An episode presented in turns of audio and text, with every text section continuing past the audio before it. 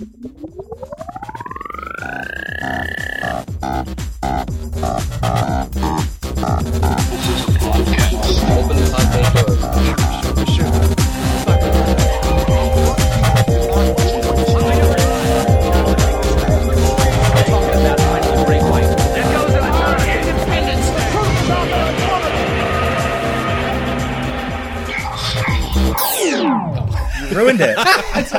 were you about to rec- count down? I thought you said you were No, going to no, no. count down. Oh, I thought you were going to record yourself counting down, and that was going to be in your like kind of dubstep intro sequence, like ten. Yeah. Oh, Nine. yeah. We're not that cool. Huge No. build up to the bass drop.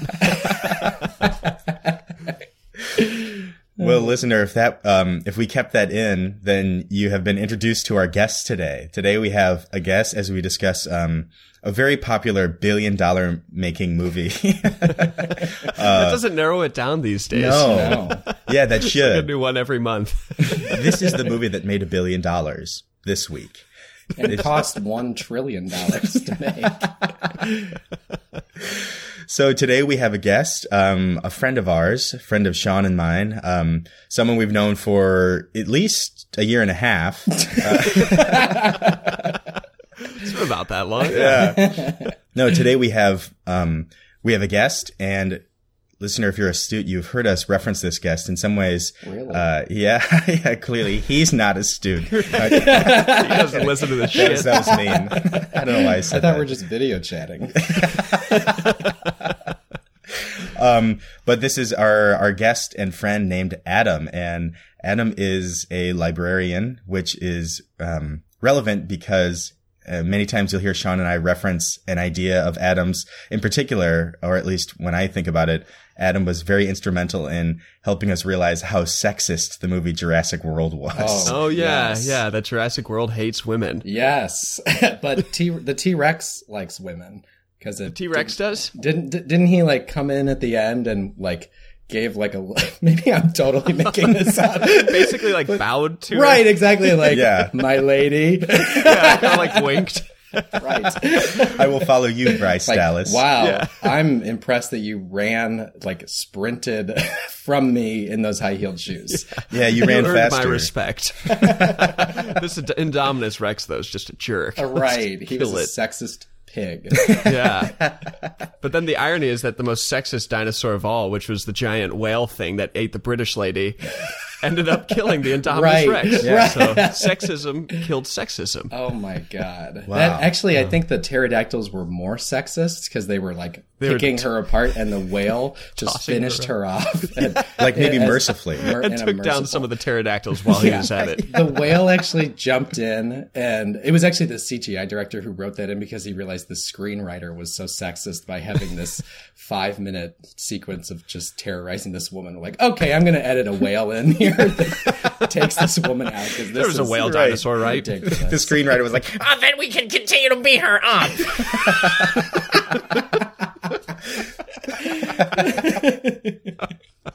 It's because a lot of movies these days are written by fifteen year old boys in Hollywood. I think. Uh huh. However, um, I wonder if that will be our conclusion at the end of this episode because we are Rogue talking One. about Rogue One. Right. Written by 15 year old boys or not? it's the true question that we're investigating.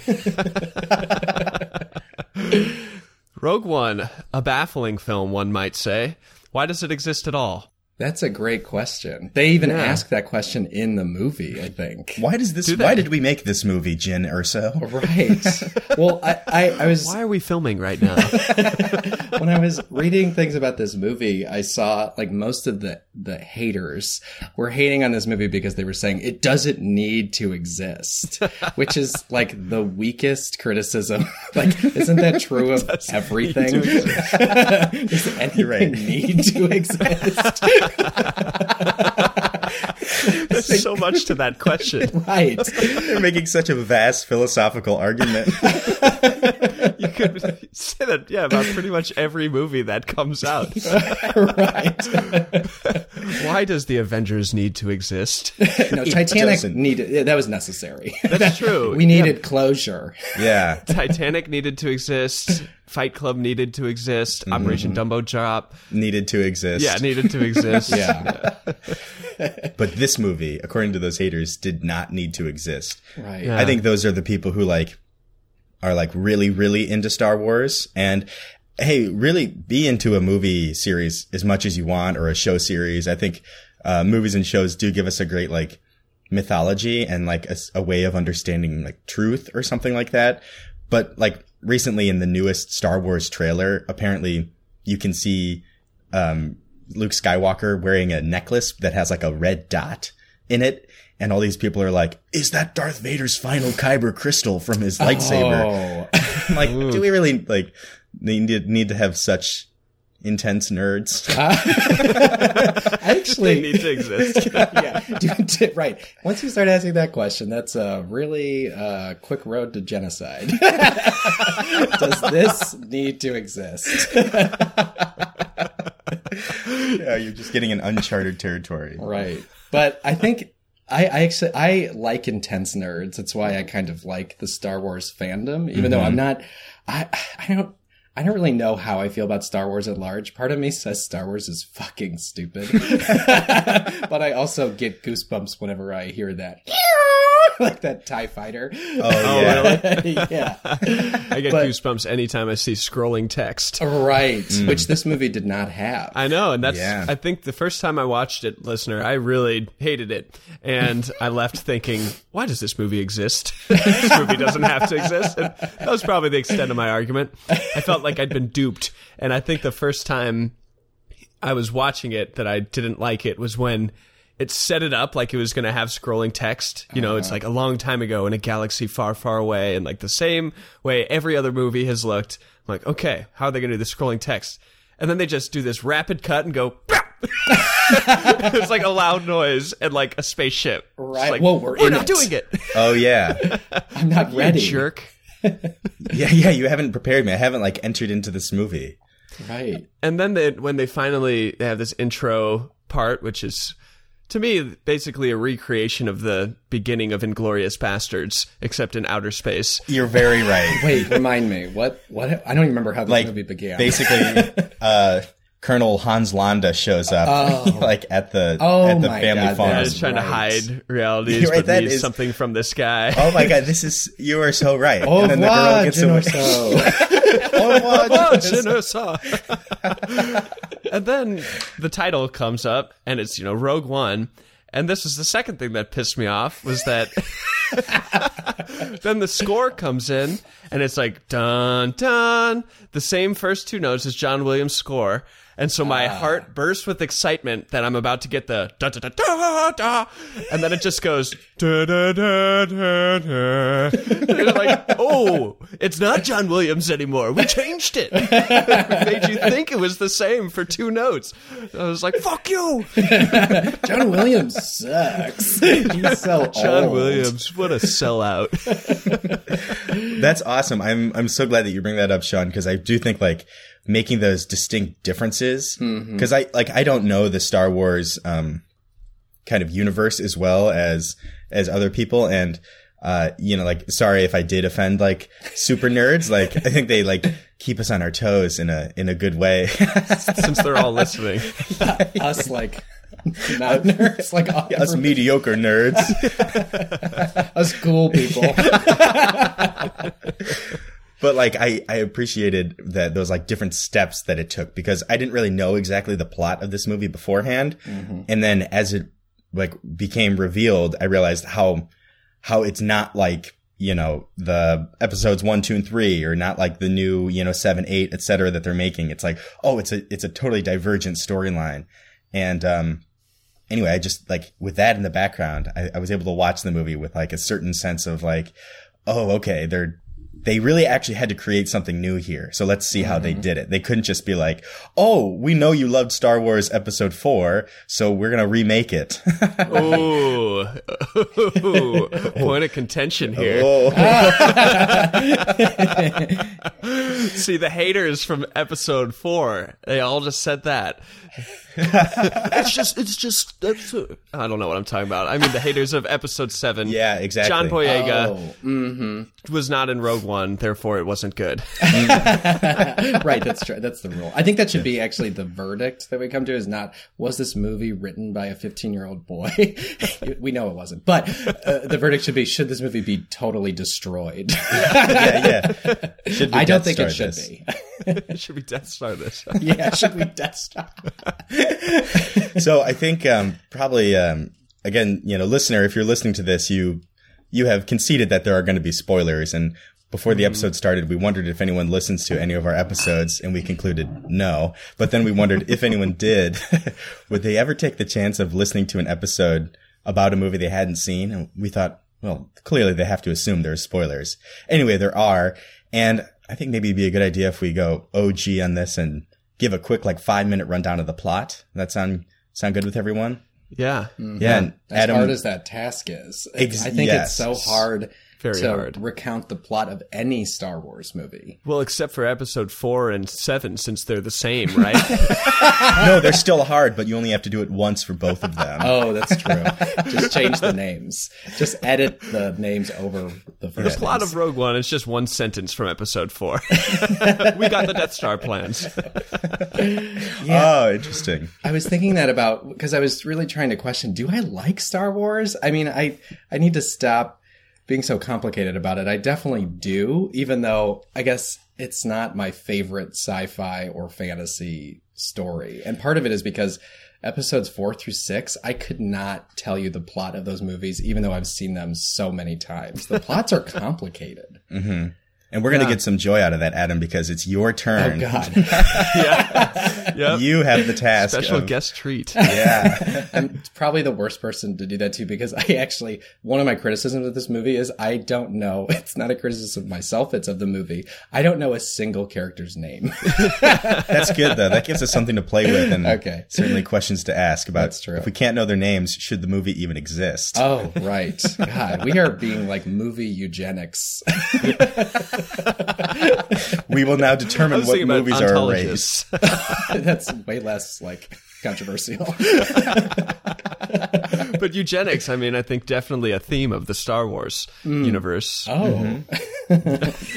that's well. There is like that is a criticism of the oh, episodes yeah. one through three that I agree with, which is there's a lot of racist undertones and subtext. I oh, think yeah. to episodes one through three that are Yes. totally. Yeah, they're they're there. Yeah. and I can't help but think that it was all George Lucas. Right. I, I agree. Yeah, well, yeah. Make Those him, trilogy. make him like this. the banking plan will Oh, yeah. sign your treaty. like that was so anti-Semitic. that general, that general who has a very thick, like Eastern Asian accent or something like that. Uh, right. Well, th- right. All the villains have these like Oh, yeah. Eastern European accents, and there was and Jar Jar Binks is like just yeah. That's the only way that sentence could logically end. Okay, so the So- plot of this Plot movie. Um, the first 20 minutes are extremely confusing. so let me try to weed through them. So, like you said, Sean, it opens sort of Inglourious Basterd style. We have this um, person from the Empire land on this planet, and he is searching for this family. And we watch the family as they send the the husband sends the wife and the daughter into hiding, and then we see this confrontation between this person from the Empire and this guy who who is who is this actor? He's like a Swedish actor, Mads right? Mikkelsen or something like Yeah, that. that's Yeah. it. yeah. Uh, the guy that plays Hannibal Lecter in the TV show. Oh, yeah. you're right. Yeah, I know I recognize him. the So, bad guy in Casino Royale. oh really? Okay. That's right, Mr. Bond. it's causing you to perspire. My poker hand is better. Is that, that's not a real line, is it? Just know there's a poker scene, and I think he had the better head. My poker head is bad. that movie came out right when everyone was getting into Texas Hold'em, and they totally rode that train. Oh man, Oh my god, that's so true. My poker wrote head it is ad better. infinitum. I like my burn card. Sh- I don't know. Edit that out. um, so, anyways, basically, this guy from the Empire who does anybody remember his name? He's a big character. Oh wait, you mean the?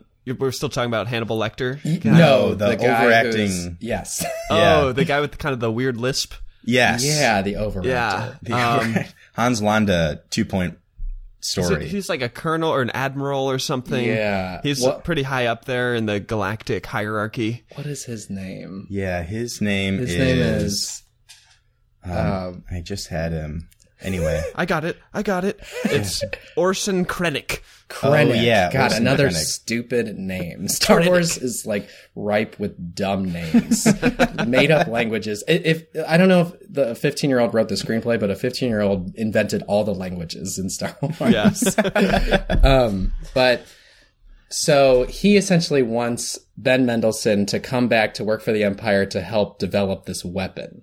And he says no, but then uh, the wife is killed in this confrontation and the daughter goes into hiding. So the husband's basically captured. And then we fast forward like 13 years and we meet all these characters at once. And essentially the engine that's driving this movie is the fact that the Empire is developing the Death Star. So we learn that this movie sort of takes place somewhere between episode three and episode four of the Star Wars saga. And the uh, main character, Jyn Orso, um, this young woman, looks like she's in her 20s. She's the daughter that we saw at the beginning of this movie. Um, she is rescued by the Rebel Alliance from prison. I don't even know if we know why. She, she was just like bad Yeah. bitch. And she um, is involved in this plot where essentially a pilot from the Empire. This is so confusing. it is. This is so I, I had to rewind because I watched it a second time, listener. I, I had to rewind it probably 20 or more times throughout my viewing of the movie just to like figure out what had happened Right. in apparently a split second moment that advanced the plot. I had to do that meeting where uh, Jyn Orso meets Diego Luna's character. I think Cassian, Cassian Andor. Cassian Andor. I, ju- I just Andor. I just looked that Who's, up. is Andor? Is that like a family in Star Wars? That sounds so familiar. Maybe I'm thinking of Lord of the Rings. No, it does sound familiar. I'm not sure why. I don't know. Yeah. So, but that scene where basically they describe the whole conflict that the movie is going to navigate, I had to rewind twice. I was like, who? Because Right. everyone's name is mumbled. Yeah, well, and they they just pred- they bring these names into it as if we should know who these people are. Right. It's like it's like if you say the name Saw Gerrera really quickly, and I have no idea that Forest Whitaker is named Saw Gerrera, Right. I'm Yeah. gonna have no idea who you're talking about. And- you should have just been like. Forest Whitaker raised you? right. I'm like, oh, okay, I get it now. Maybe that could be a special feature of the DVD is they replace the names with the actors' names. Make it much easier to understand the whole story. yeah. But We'll or take if, you to James Earl Jones. but hopefully they just take that Microsoft like Office uh, dubbing voice like Forest Whitaker. Yeah, yeah. You were you were raised by Forest Whitaker.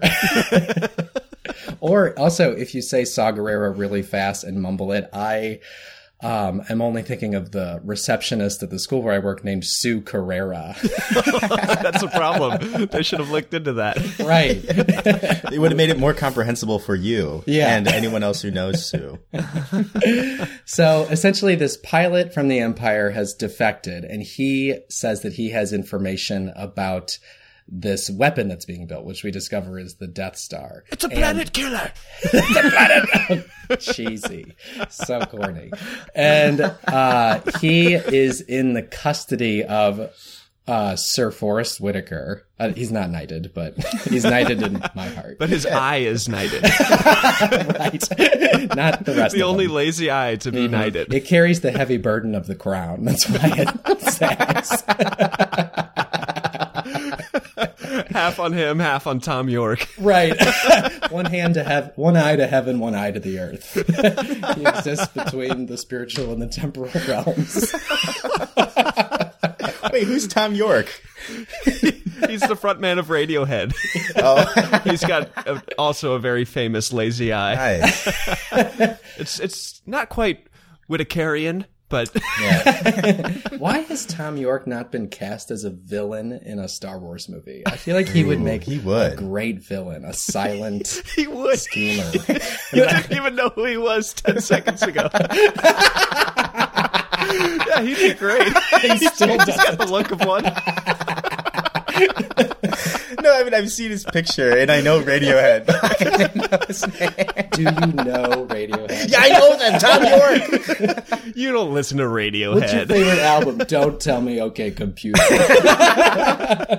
No, because I don't like uh, that. Um, that's uh, they did Bones. the show?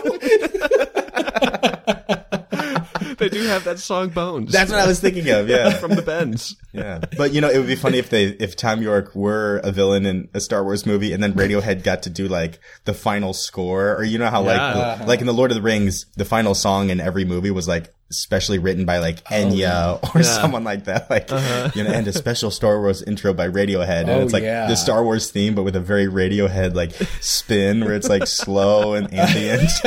the way they did that for Romeo and Juliet, or the way Faith Hill did that for Armageddon. oh, Faith Hill, really? yeah. Or was it Faith Hill? Like, oh no, it was It was Steven Tyler. Tyler. oh, whoops. oh, Faith. Often they- confused. Aren't they the same person? Um, the, um, Faith Hill, did she do it for Pearl Harbor? I feel like the 90s probably. was all about let's have this, like, You're right. actually, they still do that. Never mind. yeah, like with a special closing song Feature by song that's not in the movie, it's in the credits. Yeah. Like, Oh, well, that's yeah. what My Heart Will Go On is for Titanic. You're right. Oh, you're Yeah. right. Yeah, They man, found a so way to many bring that into the score too through the movie, right? Did they? Is that song in the score? Yeah, I, th- I thought Right? it was.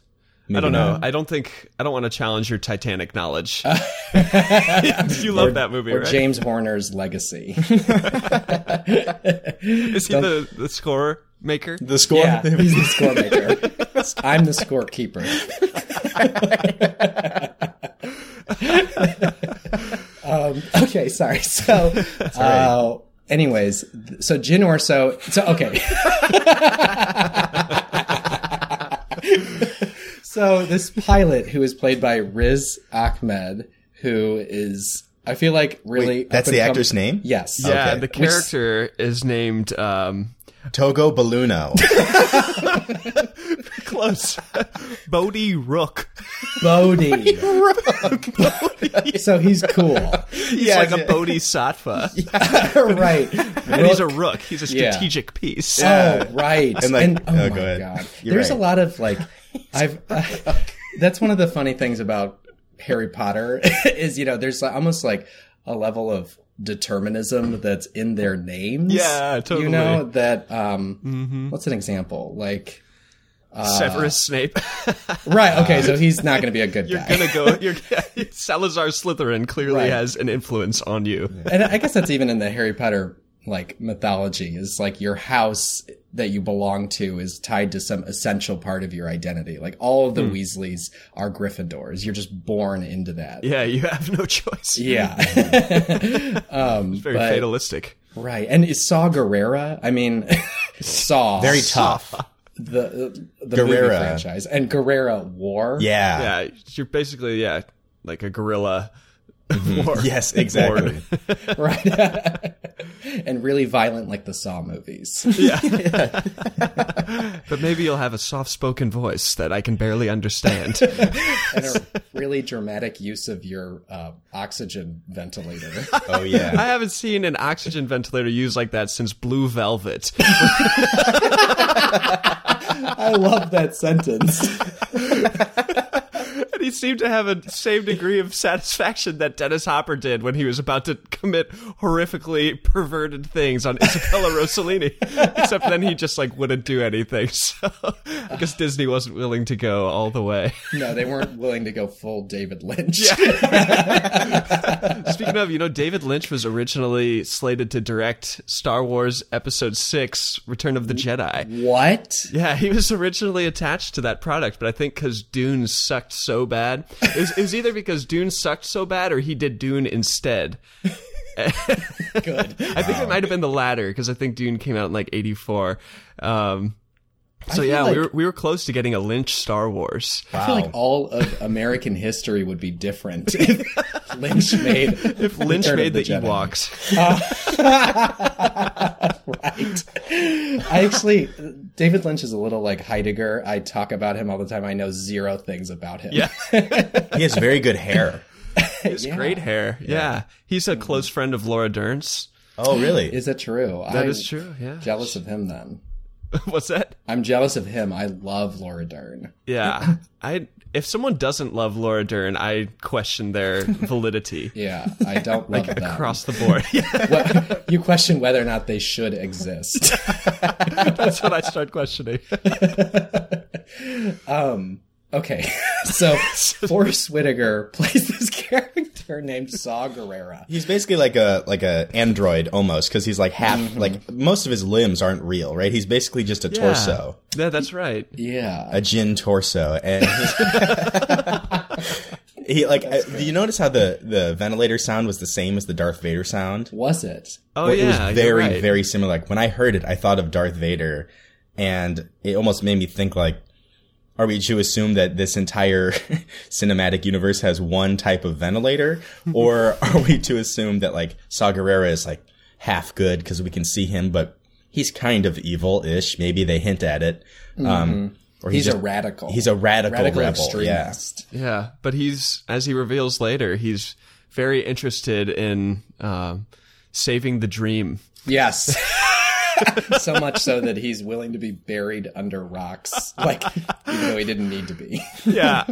Quick fast forward to get to this point. I mean, so Jyn, played by uh, Felicity Jones, right? Yeah. Yeah, Jyn is her name. That's right. So she gets taken into the Rebel Alliance, led by or Diego Luna is like one of the key figures, and they she's brought into this plot where they have to get the plans made by her, or at least connected to her father, who you know was taken at the beginning to build the Death Star, and eventually they have to use her to get access to Saw Gerrera, who's this like rogue. Well, I won't say rogue because he's not Rogue One. No. No, no, he's not the Rogue He's One. uh, ventilator one. Yeah, Ventilator One, and they get to him, and he's like living on the planet where the Empire is like mining these crystals that apparently they need to use for the Death Star. Which interesting, there are also the crystals used for lightsabers. Yeah, the mm-hmm. Kyber crystals. The Kyber crystals, yeah. Right. And so they get her to meet with Saw Gerrera, who has received this message from this defected pilot who has come to deliver the message from Galen Erso that apparently there's a weakness and here's where the plans are. You guys need to all get to it. And then basically right around this time, the Empire decides to test out the Death Star and they blow up this city where Saw Gerrera has been. Just So- nuke it. Yeah, they just nuke it essentially. So of course everyone gets away. Forest Whitaker, Saw Gerrera, just I guess decides that his life's gone on long enough. like everyone flees, and he's like, "I've spent too long running." In other words, yeah. the screenwriter decided his life has gone on long enough. or Forest Whitaker is like, "I'll give you one month of time." yeah, yeah, you have to kill my character off quickly. yeah. Ventilator one had a scheduling conflict. yeah, for Panic Room 2. There's no indication this guy like would have just given up his life. Like, it seemed Mm-hmm. You're like right. he was pretty into his cause of like You're right. resisting this this empire. But, then in- he just totally accepts that he's about to get blown up, and all of a sudden, like, gives this very Disney-inspiring message Yeah. as parting words. Save the dream. Jyn, it's a small world after all. and then we just got a, a moment. Maybe they did that so that they could make people like us laugh because that was it was funny. like I know it's supposed to be sad, but like we don't know him well enough, and we haven't sympathized with him enough to like even actually care that he's dead because Yeah. he's ir- like irrelevant to the rest of the plot. Right. He's not mentioned after he dies. Like, He- maybe this- he's mentioned once. Even the scenes he's in seem pointless. Like when he is torturing, um, what's The his pilot. The pilot for no pilot. reason. Bodhi this- Root. Name? Yeah, Bodhi Rook with this Rook. octopus. He Yeah. like tortures him, and then what happens from there? He loses his mind, kind of like, really, Oh, one of the side effects is mind loss. Is that what he said? Because I can understand fifty percent of the words in this movie. Yeah, Forest Yeah. Whitaker needs to relearn how to talk. I saw him in this movie and in Arrival, and I did not understand him in either. oh wow, you're right. He he's not his his oh, voice is is is going. Yeah. It's like rewatch the crying game, Forest, and study how you spoke then. Yeah. Do that again. Or even the Last King of Scotland. He enunciated pretty well. I Yeah. thought. Yeah. Yeah. Wow. I never saw it. What do you think, Matt, about that and Thom Yorke? Thom Yorke would have been great in The Last King of Scotland. He would have right. been. Yeah. I was hoping for that. He's in the sequel, The Second to Last King of Scotland, which merges that storyline with The Last Samurai. it's in the Marvel universe. The, Yeah, they decided to make a cinematic universe out of The Last King of Scotland. right, the last of things. The Last of the Mohicans is also in that. Yeah, The Last Jedi, I heard, is a new. Yeah, yeah at the end Upcoming of it, film. just uh, Daniel Day Lewis as the guy from Last of the Mohicans is going to show up like, I hear you have a rebel problem. He's going to be holding like a I'm musket. Hawkeye. That's the end. That's the last. That's the last scene, and everyone in the movie theaters screaming. oh my god, it's Day Lewis!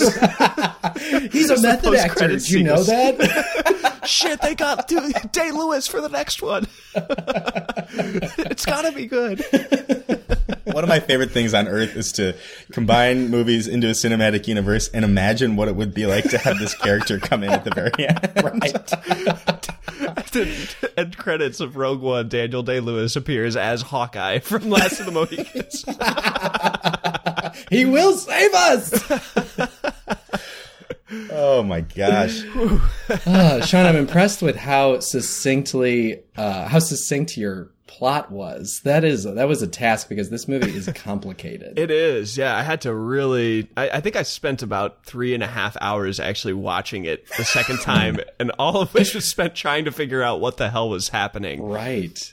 yeah. And eventually it, it made sense. So it was like, okay, the screenwriters at least know what's happening. Because one of the threads of this podcast has been with certain movies, we're pretty sure the screenwriters have no fucking idea what's actually happening. Like uh-huh. Fast and Furious, Fate of the Furious, and like Inferno. It's like mm-hmm. at some point it doesn't make any sense. It's like at least this one does make sense. Like you can apply logic to it. It moves probably way faster than a movie should, and it's impossible to follow with all the stupid names. Mm-hmm. But And planets Yeah. and all the stupid stuff. Yeah.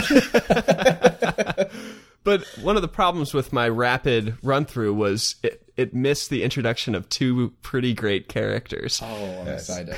Absolutely. I think you know who I'm talking about. Uh, CP- C3PO, Oh yeah, he is in this, isn't he? C3PO, K2. aka Urso? that new droid. It's like okay, in the Force Awakens, we basically made R two D two into like a cute little puppy, and now let's make C three PO into like a strong um, African American. Oh. you you perceived K2SO as African American? well, just because of his skin color, I guess. Wait, I, I actually have no idea what you guys are talking about. The the stand up droid who's really sarcastic. Oh, that's right. That Yeah. guy is like, yeah, he's like, he has, he's way more sarcastic than Tar is from Interstellar. Oh, way Like- more. Oh like, yeah. like his, his, what is it? His humor level is like 99%. Yeah. like so much so that like, even though he's a droid and therefore a computer and therefore all his like logical systems take place in an internal method, he like, even when no one's around, he'll still make a sarcastic quip like, "Ah, so they're just leaving me here." oh, you don't need to say that because you're an you're a computer. you don't externally process anything. You computed that in less than a fraction of a second. Well, yeah, I was I was just thinking that, and it seems that there's almost two types of droid. You know, there's the R two D two mm. type that just like beeps and like has a funny, quirky cute. Mm-hmm. personality and it's cute, and then there's like the C three PO that speaks and is sassy. Right. Very. That's why I perceived K2SO as gay. Oh, really? I, th- I thought he was like a like a queen, and I, I'm saying that as a queen, as a wannabe gay queen. it's just because of like his sassiness. yeah, and that's a, you know I never really liked C3PO because C3PO is so like melodramatic. I- Yeah, he's pretty annoying. He's a wuss. yeah. I, I, I'm not. Oh no, I'm scared. It's not fair. Yeah, but George Lucas thought him up, so of course he's gonna suck. I heard someone say that George, like all of George Lucas's jokes, clearly it's like they're jokes written by someone who has no sense of humor. I think, Oh, yeah, I don't imagine that guy to be funny at all. I have yeah, no like interest ever. in ever meeting him or talking with him. Jar Jar Binks is a computer's like attempt at being funny. You? Right. like Yeah. a, like a computer program was written with AI to make a joke, and it's like he walks funny, he talks funny. Like, Floppy that's ears. funny, right? The only p- funny parts about the prequels are the parts that he definitely didn't intend to be funny, which happens to be almost the entire movie of all three. Yes, yes. Uh, One of my favorite things in American pop culture is the hatred for Jar Jar Binks. Yeah. People I agree. hate Jar Jar Binks. and it, it was never any other way. Right. Like, right when he appeared, everyone hated him. And then he gives reason to hate him in episode two. Remember, because he's like, cool. He oh, not just that, but oh, oh, I think it might be episode three when he votes for no confidence. Oh, yeah. in the whoever I don't know what the Palpatine. ridiculous made up parliamentary procedures of Star Wars are. Oh yeah, those Uh, weird right. hovering platforms. No, voted like he wants to vote emergency powers to who eventually becomes the emperor. It's like Yeah. thanks, Jar Jar. Yeah, you are clearly a dumbass. you ruined the galaxy. Yeah. Which leads to the great conspiracy theory that Jar Jar Binks is truly a Sith Lord. Yeah, have you ever- Really? You ever, Oh, heard that? I have never heard. yeah, It's a pretty elaborate theory. I don't know the theory, but I my students last year would tell me about it, and I was always very intrigued. Do you know Yeah. the theory, Sean? No, no, I just accept that it's valid. oh, I mean, I hope that comes out in like episode nine. Like that would be awesome. Like an aged Jar Jar Binks is just like mowing people down. With yeah, maybe he's actually uh um what's there's like in the new hologram big guy. Snoke? Oh yeah. Yeah. I'm Snope. Is it, is it yeah, Supreme It's Leader Snope. Snope or something? yeah, yeah. Which I didn't know in episode seven. I was like, oh my god, that being is enormous. I didn't realize it was a hologram at Same. first. Yeah. It, uh, it took you- two viewings for me to realize that. Yeah, I thought it was just a 50 foot man. But the two characters I referenced a bit back that I breezed through are the two Chinese guys. Oh Yeah. yes. The two Chinese guys, you know, in the whole Star Wars universe, we know a little bit about the Force, and Yoda teaches us about the Force, but we've never met anyone who is absolutely infatuated with the Force to like a sexual degree almost. He's a Force fanboy. He writes Force fan fiction. And it's just the same line over and over. All right. I'm one with the Force, the Force is with me. It's like the scene from The Shining at the end.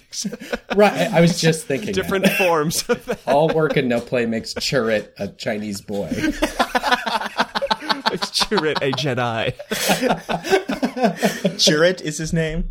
Yeah. Chirrut. Chirrut. That's th- that name um, evokes nothing. It makes me think of a churro, which isn't necessarily a positive. thing. Nothing. It makes me think of a cricket. Maybe it's Jiminy Cricket. It makes me think of an onomatopoeia like Chirrut. Like the sound of a Oh, it's like- lightsaber. yeah. Or the sound of the, Oh um, yeah. the beams. Like this guy is he's so with the force. He's like he's fighting people way better than a Jedi with eyes, and yet he's blind. Yeah. And he's not a a Jedi, Jedi. with eyes right? and a Jedi with a lightsaber. yeah, exactly. he has a wooden pole. what, he, what would you consider him? Would he be like? Uh, I mean, he's not really a Jedi, but he's like he's like an ascetic Jedi, almost like a he'd be like a Shaolin Jedi, like an extreme like right. He's not actually a Jedi, but He's he like- he's tapped into the Force in He's an a extreme. way. monk. He's a monk. Okay, so the Jedi's would be like people who are like out in the streets and like doing stuff. He's like just contemplating the being of the Force. Right. I think maybe like- he would have been a Jedi, but this is a time when the Jedi are like extinct. So Mm-hmm. he's like living on the Jedi energy and like the Jedi Oh, you're right. presence, but he doesn't have like the the materials of a Jedi. Like he Ah. doesn't just have a lightsaber, which are te- they tend to be passed down familially. So he's just tapped into it on his own accord through apparently his deep meditations right. and He's- repetition of this mantra. He, if if the force was in a Christian context, he's not an apostle. Like the apostles were Jedi's, and Yeah. Jesus is the force. I don't know, it's but he is an evangelist. He's Oh um, yeah, yeah. Mark, John. Who are the other ones? Luke and Matthew, Matthew, the guy who taught religion. Chris and Steve, Yeah, Gary. Gary and Ron. Forrest, the the, evangelist the nine gospels. um, yeah, exactly. And but what amazes me about uh, Chirrut is like his. He's am- amazing with the force. He's like beating up people with no eyes. I mean, he has no eyes. He's beating up people with real eyes. but like, like I, I, I question if he's really that good at it. Like it's, it seems like he has to, like he is, he's like beating people up and he's like walking slowly, which we'll get to later in the movie. But in some ways I'm like, um, I don't know. Maybe we have to get to the part I'm thinking of and I don't want to jump the gun, jump the uh, light beam too fast. Ooh, yeah, not quite ready to wanna jump, jump into into- hyperspace. Yeah, exactly. With Admiral, who is that Admiral? oh, you mean like the weird Fishman. The fish Yeah. man. Oh, yeah. The one who. it's a in- twap. it's twat. It's a twat. wow, that was really good. Really? yeah, I oh. thought so. Oh, I accidentally. The listener is going to think that Yeah. uh, How did you get Admiral Fish here? or the actual soundbite was edited in, but it was Matt. We did. so what a- happens? Oh, go ahead. I was Sorry. just as a, a final thing on uh, Chirrut.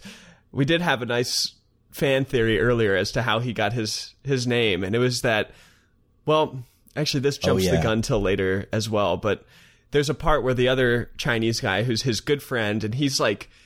He's almost like the if if we think of polarities, he's like the opposite polarity Ah, of this yeah. guy, and that he's mm-hmm. got a big gun and like a backpack, and he just shoots people with this gun. He's like, "Oh, this Chirrut with the, the Force, like the Force isn't real." and of course, they have to come together in the end. But we were saying, I don't think they ever say the name Chirrut in the movie, mm-hmm. except one part where that guy yells it. But there's a good chance he just yelled something in Chinese.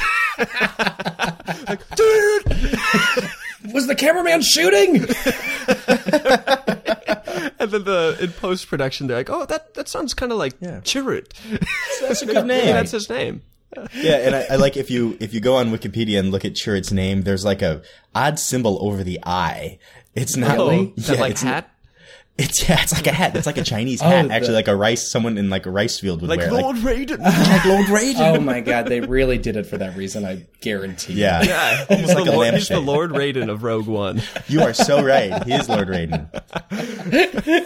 Man, he better come back as like a spirit. Well, I like that.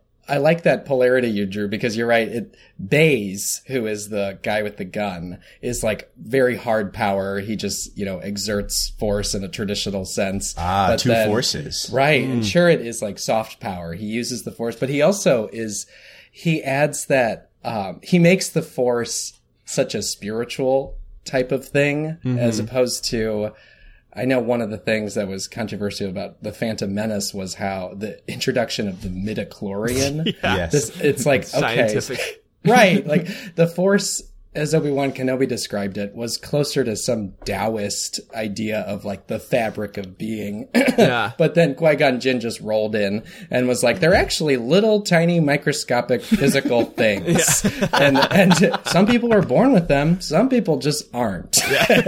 you know, You it's have like a lot of them. why, right. So the force is so biologically determined. Yeah. As opposed to, you know, the original, it seems like Chirrut brings us back to that sense as the force is a spiritual, transcendent thing that you could just tap into. yeah. And we know from our Face Off episode that anything Chinese would uh, have some kind of emblem- emblematic resonance with the yin yang. And so Yeah. these two guys are like our, our Chinese Oh, yin yang you're of. Rogue One. And there's a lot of dualism in Yeah. Eastern. I don't know if that's actually true. they talk about that word a lot. right. Now, I don't know if it'd be too early to jump into this too. If we want to talk about Chirrut Imwe and Baze Malbus more later, um, but Their relationship. yeah, their relationship. Maybe now's the time. Adam, I know you have a couple interesting things to say about their relationship. Right. So I, and I know we talked about this when, so this is a big spoiler, but one of the reasons I like this movie is because everybody dies. like every I agree. character dies in this movie, which is pretty big for a Disney movie. And Chirrut and Baze die in a really poignant way that was really touching, especially for the Star Wars universe. I feel like a lot of Star Wars movies have these tender moments that are not emotionally uh, resonant with me. But so Chirrut needs to go and push this button um, in this final battle in the movie. and he basically sacrifices himself to do it. He walks into this oncoming laser fire and he's chanting his fanboy chant. I'm one with the force, the force is with me. And it seems like the force is working for him because lasers are passing him by. He pushes the switch and then he blows up like a bomb goes off. And, um, then Baze like screams, Jarrett, which knows, you know, we don't know what that what that means in Mandarin. uh, he runs over to him, and Chirrut is dying in Baze's lap, and he puts his hand up. Chirrut does towards Baze's face in a really tender way, and then Chirrut dies, and then Baze. I guess decides life is no longer worth living and walks into oncoming laser fire and just takes out a few um, henchmen. And I thought I immediately thought, whoa, they are gay. They're in a romantic relationship. And then Matt, I think. Yeah, you- when when when I watched it, like I wasn't thinking that, but then when you brought that up, it seemed like, oh wow, I hadn't thought about that, but it really is. It it's a. It reminded me actually of another death scene from a movie with a confirmed gay character that is uh, Independence Day Resurgence. Oh, he told me that. Yeah, yeah, Doctor. Uh, Brackish um, Okun. Dr. Brackish Okun is gay and there's a death scene and it's very tender. And, um, so yeah, it reminded me of that very much. And even like their, the relationship throughout the whole movie in Rogue One previously with Chirrut and Baze, right? Baze, Baze, um, is like, it's, it's, it's a very close relationship. Like you can tell they're always kind of disagreeing with each other with like a certain like not with antagonism, but with like total tender care, you know, even when they kind of hate each other. And I was like, whoa, it, like, I don't know if it was the intention of anyone of the filmmakers of any kind, but certainly whether it was their intention or not, like, I think you can easily read it that way. And it just like, it added a new level to the movie where, where I thought, okay, this is pretty amazing that they decided to go for this.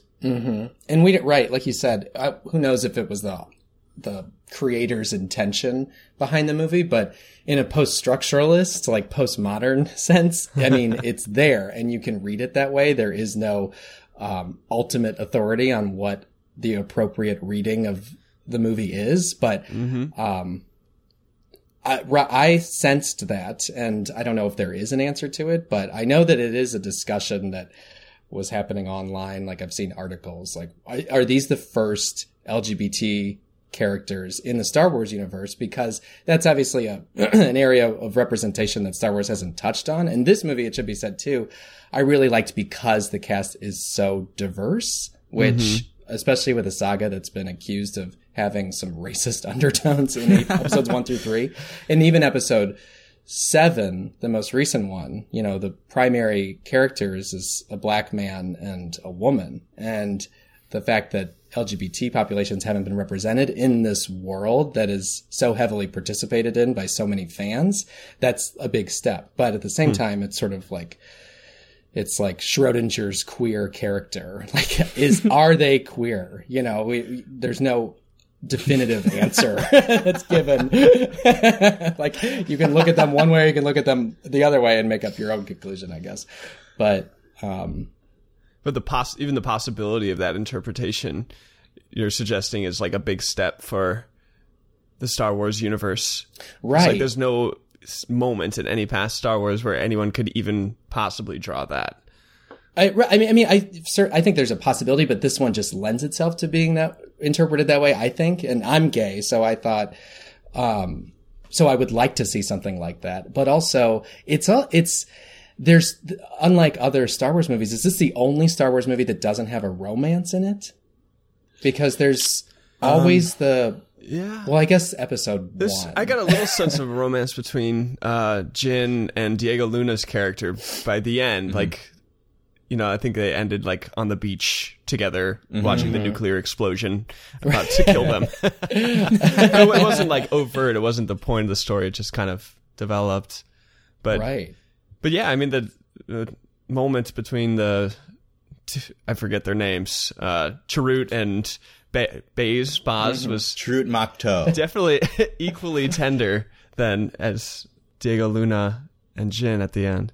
You're right. It- go ahead. Oh, sorry. And, and it is a Disney movie. So, you know, Disney is extremely, most of its movies, other than Pixar, which are not really heteronormative, uh, at the center of so many Disney movies is a heterosexual relationship. So the fact that this Yeah. one at least didn't have an overt one between Jyn and Cassian makes Yeah. it, I think, more available for a queer reading of the text or of, of the movie.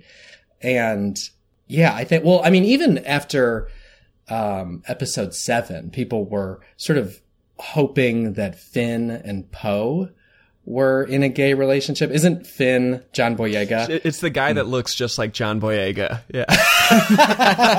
right. They couldn't get John Boyega. They they had to get a lookalike. He's an eternal form that has has many different representations on Earth. but people people were hoping that, that there was a relationship between him and Oscar Isaac's character. Is that Poe? That is Poe. Yeah, that's Poe. That's one hell of a pilot. That's one of the reasons I don't really like John Boyega is because he said in an interview, "No, they're not gay." It's Oh, like, screw okay. you, John. You didn't write the frickin' story.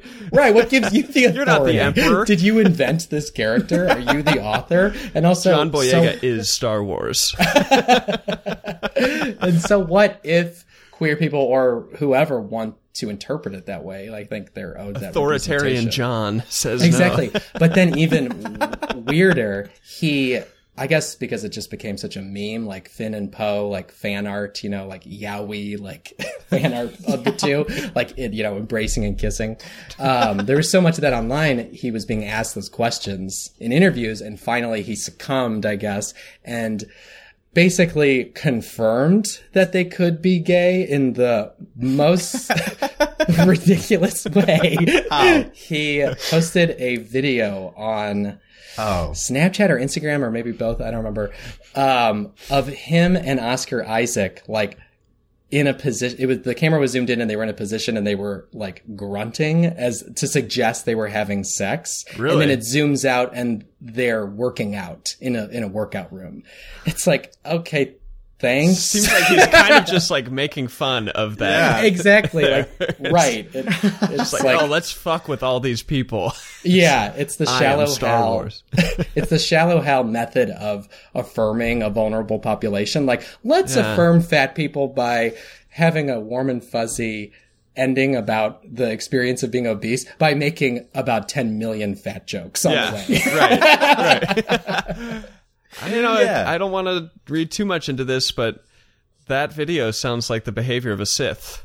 Wow. Jar Jar and Boyega. Yeah, Yeah. there's a good Sith. chance Boyega's got a little, uh, little Sith running through the veins. I, I agree. Only a Sith would do something so overtly evil.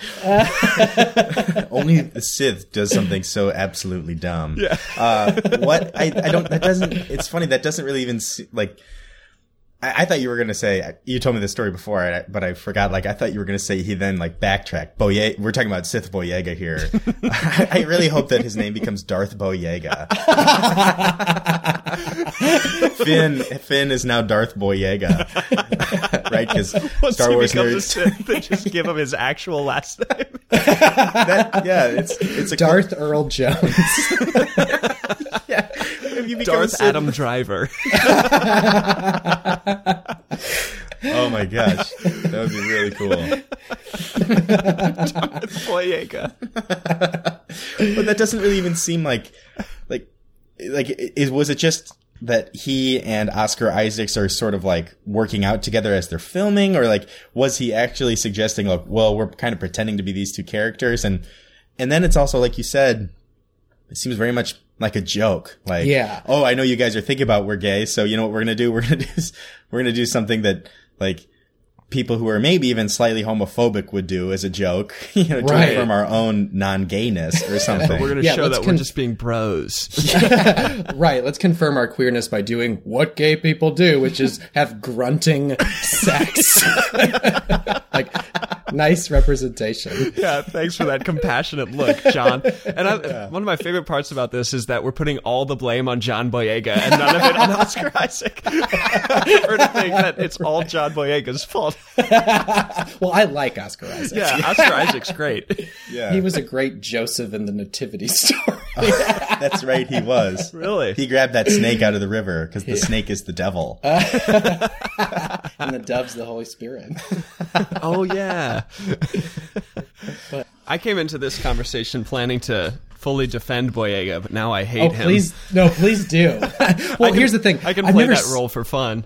I, I don't know if you want to even include that whole discussion. We I, because I read about that video. I have not seen it We'll we can verify or ch- try to find it first just to make sure. because you might want to have him on the podcast eventually. I just I actually just tweeted at him. oh, Said, John Boyega, we're talking about you right now. And they said hashtag Finn and Poe forever. That's awesome. yeah. In case we include, include any of this, I'd like to encourage our listener to check out our social media.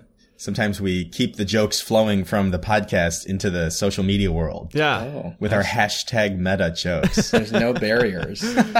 Yeah, usually every time we post, we lose about one follower. It's somehow it's amazing Really? when we don't post like random people will start following us then, then we do post and i guess they realize i have no time for these meta jokes like, oh, I'm still following this. yeah who are these people I have more important things to see, like John Boyega's new video. new video. He just dropped a new Instagram video. It's hilarious. Boyega's live. That's that's a future talk show. Boyoga's Boyoga. boyoga darth boyoga Boyega. Boyorgensen. Boyorga. Jorgensen. John Boyega is like. He looks so much like Tracy Morgan. He does. he does You're right. It looks like he has a lot of food in his mouth.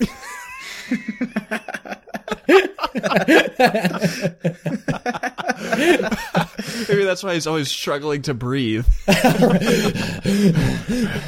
guess he is where are those um, stormtrooper outfits like air conditioned? He's always sweating and breathing heavily. Boyega doesn't sweat, he pants. Um oh, but Sean, you asked about like is the, I forget what you said, like is do you think that's a positive that Chirrut and Baze might be gay? And I think one of the things I feel like about it be like this I've heard this term like Schrodinger's queer character, which is, you know, the movie was is owned by Disney and the fact that Disney or any of huge blockbuster movies, when they're deciding like basically what in the script can stay for the purposes of earning money, a queer character can be really uh, disadvantageous to their profits in a foreign market because in China they're not very receptive to American movies with queer characters. Okay. Like we saw with um, Beauty and the Beast, that the newest like live action Emma Watness, em- Emma Watness, Emma Watson realness. Uh, when I guess I haven't seen it, but LeFou, I think, is gay in that movie and openly gay. And in Russia, you have to be 18 or older to see the movie because Wow. of their anti-LGBT propaganda laws. China, you know, a lot of theaters would not release the movie. So mm-hmm. that hurts the bottom line. So yes, it's a good thing that these characters are maybe suggested to possibly be queer, which also opens our minds to, to not view things in such a heteronormative way that not everyone by default is straight and the exception is gay. But it's also sad because Disney probably wouldn't do something like that, like put a gay character in Star Wars, Especially when of- both of them are Chinese. Exactly. oh, right. Yeah, the Chinese character's gay. Yeah, and Hollywood gets so much money from foreign markets, especially Yeah. China, because Yeah. action movies are huge in China. Like John Wick. Oh, really? Didn't that movie like flopped here, but didn't it do really well in China? I'm not sure. I, I I wouldn't be surprised. I would I would assume Chinese people like Keanu. I would assume so too, because he maybe it's just his matrixness or his ability to do kung fu, but uh, he he sort of in he has a certain Chineseness to him. Yeah. So I could see them really liking Keanu. Oh, yeah, he's half Hawaiian, isn't he? Yeah, I believe so. Okay. You know, all this really brings, you know, the kind of the thought around to me again to bring him up as our, our good personal friend, Roland Emmerich, for making Dr. Brackish Okun openly gay. Like knowing, as Deobia mentioned, um, Independence Day was the first film to have a, uh, the lead character be African American with Will Smith and then Independence Day Resurgence. I mean, it's subtle, but you know, not every gay person is like, you know, walking around screaming, I'm gay, like, like kind of Yeah. like, uh, Michael Bay would assume, you know, like if, if there's ever been a gay character in a Michael Bay movie, Oh. it's a total joke. You know what I mean? Yeah. Sort of like that, uh, Is there an example? well, no, but there's a Jerry Bruckheimer example that I know of, and that's from Con Air, the the inmate who- Right. who is just like a stereotype of like a transvestite gay joke. Or- and Jerry Bruckheimer probably thought it was really, really funny, just like all 15 year old boys do. Right. Oh, and Roland Emmerich is gay, right? Roland Emmerich It is, is, gay, yeah. recently engaged. yeah. yeah. Mm-hmm. Congrats again, Roland. Yeah. That's one of my favorite favorite parts of your podcast is that you essentially do live action hashtags in the like in the middle of an hour and a half podcast as though you're really calling out to Roland Emmerich. like he can hear. And hashtags listening. don't even need to be typed anymore. As long as they're spoken, they will Right. connect. At minute 49. but what it, who made The Rock? Michael. Michael Bay. Bay. Okay, well, he, there is that cartoonish uh like hairstylist Oh, yes, who exactly. is like a gay stereotype who's basically cutting Nicola who's his name? uh, Sean Connery's Sean hair. Connery's and Yeah. yeah. he's extremely flamboyant. He is so flamboyant, and there's this like totally dumb comedic scene when uh, Sean Connery is like escaping from jail, and he runs to this elevator, and these hairstylist is like cowering down and hiding. Right. And he's like. He's like, I don't care what you did. I don't care why you're leaving. All I care about is, do you like your hair? it's like, wow, Michael Bay. That way to just, Jump the shark. You're right, because and and again, like maybe you know some there could be a character like that who's done like in a in a fun way or a fun loving way, but I have no doubt that Michael Bay actually thinks every gay person is just like that. uh-huh. Well, th- that's why I'm excited for your Armageddon. Uh, did you say you're going to do an Armageddon episode? Yeah, I think that's Yeah. the next one we're gonna do. Oh, fun! Because there's there's an inherent conservatism conservatism to Michael Bay. Yeah. Yes. he is so socially. He just seems so socially conservative, so gendered. Yeah. and like, did anyone see that movie with the guy from The Office Uh, the about Benghazi? Oh no, no, I didn't. Thirteen that was- hours or something. yeah. yeah, that was Michael Bay, right? yeah, It it was. was. Oh, God, and that came out during the election stuff, and Hillary Clinton was highly criticized for the Benghazi stuff. right. So almost like it could have been like we've established, his movies are propaganda. Yeah. yeah. It's not like they share similarities with propaganda. They are propaganda. yeah. so, I mean, would you, would you guys go so far as to call Rogue One a progressive film?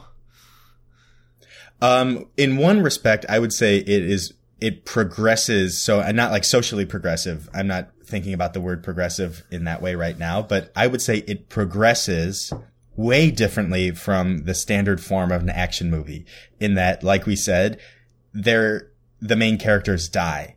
And in most Hollywood movies, when a main character dies, it's to create a sense of emotion that the whole rest of the movie has failed to do because it's so poorly made, or a main character will die only for you to find out that they didn't die.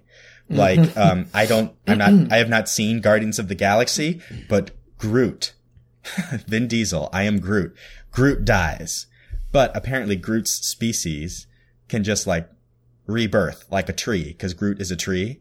I, I can't believe the words that I'm even talking about. but so it's like, what's the point of having a character die if they can just come back and be the same character? Like, it's, Right. it's, the good guys never Playing die. with people's emotions. yeah. You could say the same thing about Game of Thrones, Oh, but I don't want to spoil anything for Sean because I know he's dying to watch that series. Yep. One of these days.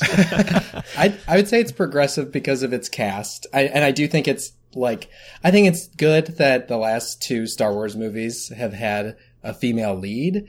Um, I wish they had done some things differently. I wish I I do like the way Rogue One, like the Jyn's like fierceness and battle readiness is just so matter of fact. There's not John Boyega in the sidelines being like, "What? like, Oh, yeah. you can hold a gun." You know, There, there was a moment though when uh when Jyn like beat up a bunch of stormtroopers and uh Diego Luna kind of looked with surprise Right. like, "Oh Like, my oh, gosh, you just I did that? need- You're a don't need woman." I don't even You need beat to them step in for you. You're right. That is totally like eating out of Disney's hand. Like, um, but yeah, so I do. I mean, it is a super diverse cast. There's uh, Riz Ahmed, which who is Middle Eastern. Um, Forest Whitaker, uh, Mm, yeah. female lead. Um, Diego Luna, Diego Luna, the Chinese people. the Chinese CGI people. dead guy. CGI. We haven't even dead- talked about Oh, yeah. Grand Moff Tarkin. Tarkin. Is that his name? His name? Is that his name? yeah, Uh-huh. Tarkin. I like I don't I've had enough of the CGI faces. Like and like I liked it. I thought it was really good. Um but I'm just actually amazed that they can't yet do that in a way that's totally indistinguishable. Right. Right. It was Like how- so clear to me the second time watching that this is a CGI face. Yeah. it really like bugged isn't even the right word. It was just unsettling. Yes, It is and I know a lot of people said that about the movie. There's something like kind of disturbing about it. I didn't feel that way about the Leia? Moff. Oh. Yeah, I, yeah, I didn't feel that way about. Is that's a Grand Moff Tarkin, who that actor must have died back in you know like in 80s. right in the eighties or nineties, and I thought right for the most part it looked good, and they definitely kept his face in the shadows a lot, but it was you're right, it was unsettling, but not as much as Princess Leia's. That what Really? was that? Her was that fully CGI or was that No, I mean Carrie there was a, Fisher with prosthetics or something? no, there was a an actor played her and then they CGI'd they did the facial thing. Yeah. So a person like did that whole scene and then they CGI'd Carrie Fisher's face. Okay. That looked like they took Carrie Fisher and gave her millions of dollars of plastic surgery to look 30 years younger. Yeah. Really, she looked like Amanda Lepore, like the, the Amanda woman who's addicted to plastic surgery. it's like, it looks like a kind of an alien. yeah. Um, not to you know disparage anyone's looks, but that's that's I guess Maybe with CGI face just inevitably looks a little alien. well, it's it's odd because that's funny. I actually had a kind of an opposite reaction. I, I was amazed at how good um, Leia's looked, and but it could be that she's only on screen for about five seconds. yeah, no one else is like next to her to like juxtapose against a real Yeah. human face. So I It's mean, also I- bright. what's It's a that? really bright scene. yeah, Yeah. So maybe like some of my vision was taken up by the bright background. Hmm. Um, whereas like Grand Moff, is that what he's called? Yeah. Is that his title? Is guess. Moff I guess. uh, rank? Yeah. Just known as You know- Tarkin. Is there a lower Moff? Tarkin, like Tarkin, he was like making angry faces a lot, and like when you make angry faces, you know, a lot happens to like wrinkles in your eyes and that sort of thing. Whereas like Leia was just kind of speaking a simple little sentence or so, so it was like okay, you can just sort of do like a, a kind of a flat emotion. Um, yeah. How did we start talking about this? I don't know. Yeah, but I like that question of how if, it, if it's progressive because it doesn't just have to be socially progressive. I liked the differences that it had with the rest of the Star Wars saga, which I think it had license to because it is sort of this spin-off movie. It's mm-hmm. not in the canon, you know. And I think that Star Wars is such a an intense fandom. I like, I mean, it, there's so much fan fiction that's written, um, largely by women in the Star Wars fandom that it makes, you know, the, there was fan, there's been, you know, fan movies and, and fan fiction written about the original trilogy, episodes four through six, forever, even before Phantom Menace. And that's why I think the Star Wars fandom responded so negatively to George Lucas's Phantom Menace because it just seems so tone deaf to the like what was going on in the Star Wars world. And I think this movie almost has that feeling of being fan fiction. I mean, it was essentially the idea was first pitched by um, the visual effects supervisor for episodes one through three. Really? He pitched the movie, the story, and then it was rejected. And then he pitched it to Disney um, when Disney purchased the rights for the franchise, which is which is neat, I think, because it's coming from a fan and not from the George Lucas orbit, and um, it just seemed to have elements that seemed more like fan fiction. I mean, the differences like being you know there's there's no crawl there's no text crawl in the beginning i don't know if that's a positive or a negative but um and like we said the fact that everybody dies it's not Yeah. optimistic it's also even though star wars is a world that takes place surrounding war it this movie was like a war movie like it felt like a war movie Yeah, you're right. Hmm. Yeah, I I totally agree with. I mean, just to go to the fact that everyone died, kind of thing, because again, something we talk about with action movies is how they they want you to like believe, like, oh, we're you know we're on the brink of of like bad things happening, but they never really show it happening. Like Captain America's Civil War, um, incredibly dumb, and um. But like this one, the main characters die, and like you reach a point where you realize they're gonna die, and it's like, oh my gosh, like they are about to die right here, and yet it still has this this hope, which like leading into episode four makes the title for episode four so much more relevant. That it's called A New Hope. In my mind, that it's like, oh my gosh, like you actually see. Like you see Rogue One connect to Episode Four, then I think some of the other Star Wars movies that move in sequence connect to one another um, which made it, I think, like such a wonderful accomplishment and made the end of Rogue One truly exciting in Yeah. my in my mind. Like actually, um, heart racing and scary as well. like when right. we when we really meet Darth Vader Mm-hmm. um, after he's made his pun. and Sean, you appreciated his pun. You're right. That was like a debut for Darth Vader, essentially, in the whole story, and it was scary. Yeah. that was Yeah, just it's a trapped in frightening that scene. hallway. It is that like I was so amazed that that scene was good because in so many ways it could have been bad. Yeah. And I was, I mean, by that point I realized I liked the movie, but, um, stuff like that is, is often poorly done. And Yeah. it was like, I am scared of Darth Vader right here. This isn't, this is an actually intense scene. And I think I know how this movie's going to end, but I'm actually not sure. Yeah. But like I agree. That's my emotional response. And then when old reason kicks in, I'm like Who?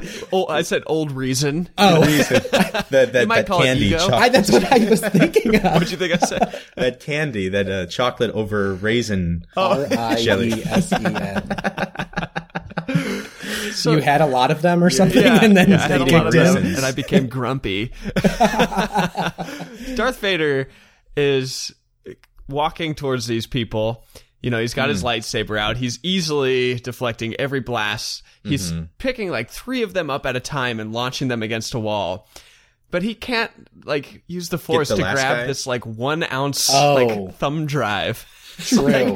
Why didn't he just freeze Yeah. the guy that had it and like bring him over to him? They're like, one guy's getting away every time. He's like, the door's closing. Take it, take it. It was more like a Right. floppy disk. it was like a floppy disk. You're right. There, there's certainly true. there's that kind of forced element too, where he's like, "Take it," and like all these people are like running by and they don't hear him. Yeah, just to get You're like, like- "Just turn around and take it." But I didn't think it was gonna. I thought he was gonna get it, Yeah. even though Yeah. no, he's not. He's able to just destroy all of these people. Right. oh man, and I thought it was so scary. Like they're like, you know, their ship's been hit or whatever, and they realize a ship has docked onto them. Then all of a sudden, Darth Vader lights up with his lightsaber, and it's Yeah. like, oh my god, Yeah. Yeah, it's that freaky. that is a The good red character. glow. Darth Vader truly is wonderful. I want to say at one point maybe the American Film Institute voted like you know best, Best 100 villains. criminals in film, and I think he was one. Oh, yeah. right. Yeah. Tough to beat. He and Hopkins, uh, Silence of the Oh, Lambs. Yeah. Hopkins. Yeah. Hannibal Lecter was up there. yeah. He's the isn't that like the shortest role in terms of minutes within a movie that has won Best Actor? Yeah, um, Hannibal Lecter. Yeah. Hmm. Yeah, he was in the movie for like 11 19, minutes. yeah. Or yeah, some, it was an odd number. I know Mhm. that. it was less than 20. Yeah, there's. I feel like this movie. The I I, I forget what I was going to say. There's something a comment you made earlier, Sean. There's there's a meta moment I think in this film that acknowledges its own otherness from the canon. That like you know acknowledges its extra canonical status as like not an episode within the saga. Is when, um, and this almost sort of stabs at the heart of like the people who said this movie doesn't need to exist. It's when, um. Rin, Riz Ahmed, what is his name? He's the, like the, The rebel pilot. pilot. Or Bodhi, Bodhi Bodhi Rook. Rook. Bodhi Rook. Bodhi Rook. He they commandeer this um, ship and they're about to fly to you know the planet that has the last battle and the flight deck is like what's your call man- what's your call name and he has to make one up and he goes rogue one and the like doofus call uh, flight deck guy is like rogue one there is no rogue one it's like those are the that's the fandom crying out there is no it's like well there is now bitches I like that. Rogue One, that isn't a movie. george lucas didn't sign off That shouldn't exist. right and then the movie ends yeah. Da, da, da, da. I guess a final comment I have is I would still argue it shouldn't exist. but that's because of a, a plot gripe that I just Ooh. can't Ooh. quite buy. Uh, I'm really excited. That's that. All right, we get it set up at the beginning that the bad guy from Casino Royale, Mads Mikkelsen or whatever, mm-hmm. that he he gets taken by the Empire because apparently he's the only guy that can build the hmm. Death Star. right no one else in the entire galaxy that can do it, or at least he'd do it the best, even though they know that he doesn't want to. And this guy apparently goes away and builds this thing, and then like, like right when it's able to destroy full planets, he's like, "All right, now we really got to let them know that." You got to destroy this thing. Like this dude's been building this for like 13 years. Why didn't he build it for like eight years and like build it up a lot and then be like, okay, this thing can't destroy anything yet. If you blow it up now, they're not going to know I have anything to do with it, and then we'll have to start over and just keep doing that until the empire dissolved or something. Why, why did he wait until it could destroy a full planet to finally be like, oh shit, Like, you guys got to destroy this thing? like, that dude is directly responsible for the loss of multiple cities and an entire planet. and the dream Yeah, and the dream. the tree. you're right And ironically, Okay, it's good his enough. weapon that kills his own daughter. Yeah. Yeah, I, you know, I was wondering that too. And this whole like, you're the only one who can do it. Mm-hmm. You know, so he decided, okay, since I'm the only one who can do it, I will, but I'll make it dist- I'll Have like a flaw. build something. Yeah, And a, they did- fail safe. Yeah, they kind of like addressed it at like one line when um it was like, well, he knew that if he didn't do it, someone else would or something, and so mm-hmm. that's why he mm-hmm. decided to like make the weakness in it because he could at least do that. But he still Yeah. didn't have to wait until it had the power to destroy a planet. Like, Right. Mm-hmm. And also, isn't that argument the same argument that was used by like people who were uh, like commissioned into the SS? like, well, they're just going to ask someone else to do it. I might as well do it. like, it doesn't make your decision right. the movie makes him like this heroic figure. It's like, no, this dude built the Death Star. He's Right. Yeah. think bad. If, if you really are the one person who can build the Death Star, I think you, You should need to die. Yeah, you should not exist. yeah. yeah, and I I also was a little confused. Like they just killed your wife, and now your daughter's hiding. Like maybe. Or well, you, I guess you sent your daughter to go hide with Saw Gerrera, so maybe you know he'll keep her safe. But you know, Or like if I were like coerced into doing this, I might be like, okay, well, can you know, I'm, I hid my daughter near my cabin. Like, can can I take her with me at least, so I'm not separated from her forever? I don't know. I would also think that as he's building it, they're like training other people to know how it works. Like, so he's the only person who knows how this ship that's the size of like a planet like works so that like when he dies they won't be able to rebuild it or something is that the idea because they do later rebuild it right they Yeah. don't Yeah, for Return of the Jedi. yeah And uh, then for The Force Awakens. exactly And I guess some people said like a similar. I guess the movie people have said are was the the Rogue One was born out of the plot hole, which I don't really see as a huge plot hole, which is like why does this enormous Death Star have this weakness Mhm. that's like akin, akin to like something in a pinball machine. It's like you just got to get your blaster to Yeah. go right through that one little hole, Yeah. and then the whole thing blows up. It's like I yeah, I guess that is a plot hole, but not really. It's just like you know Mhm. this, the whole Yeah. Star Wars. But then if this guy really wants to like destroy it, why doesn't he take that defecting pilot and be like, "All right, dude, here's where the hole is. Just like go fly outside and shoot it right now, and this whole thing will explode." can we get a suicide bomber up in here, please? it's like you're clearly you're gonna die. You're going to see Saw Gerrera, so like just make it easier. We don't have to have this convoluted plot of finding these plans. Just blow it up now. You're right. And actually, in the process of seeing Saw Gerrera, the, the whole message was almost lost because, like, Saw Gerrera didn't like this guy, Yeah. right? And they almost didn't get a chance to transmit it. It was only because of the Chinese man, right? Was it? Oh Chir- yeah. Chiritway? Yeah, Or- yeah, because Churro? he was one with the Force and he walked And- into that blast field and flipped the switch. Is that what you're talking about? No, I'm talking about, like, right? Because Saw Gerrera had captured the rebel pilot. yeah. What was he gonna do with And? I think Saw Gerrera, like, was just going to kill this guy, therefore making the message that he alone had totally useless. It was only because Jyn showed up that he was like, Uh huh. of all days to show up today. Yeah, which.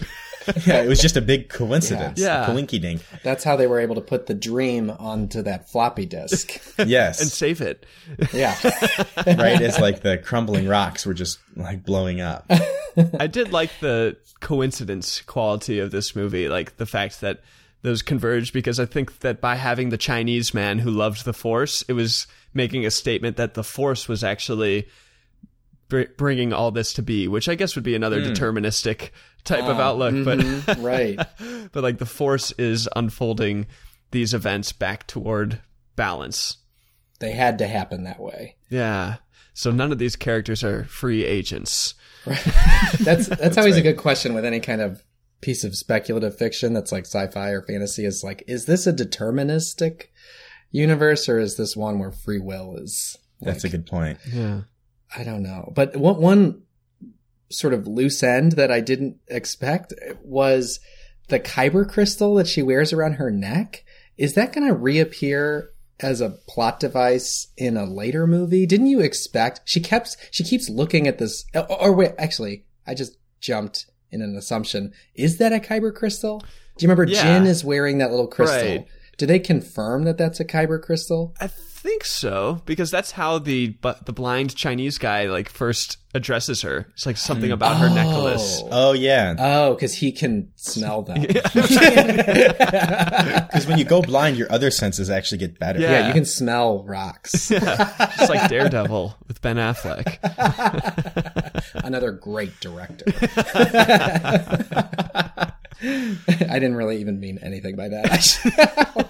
I like the just movie neutral. Argo, but God, Ben Affleck is so infantilized by Hollywood. Like, You're right. Give Ben an Oscar. he deserves it. He's worked so hard. J Lo did him dirty.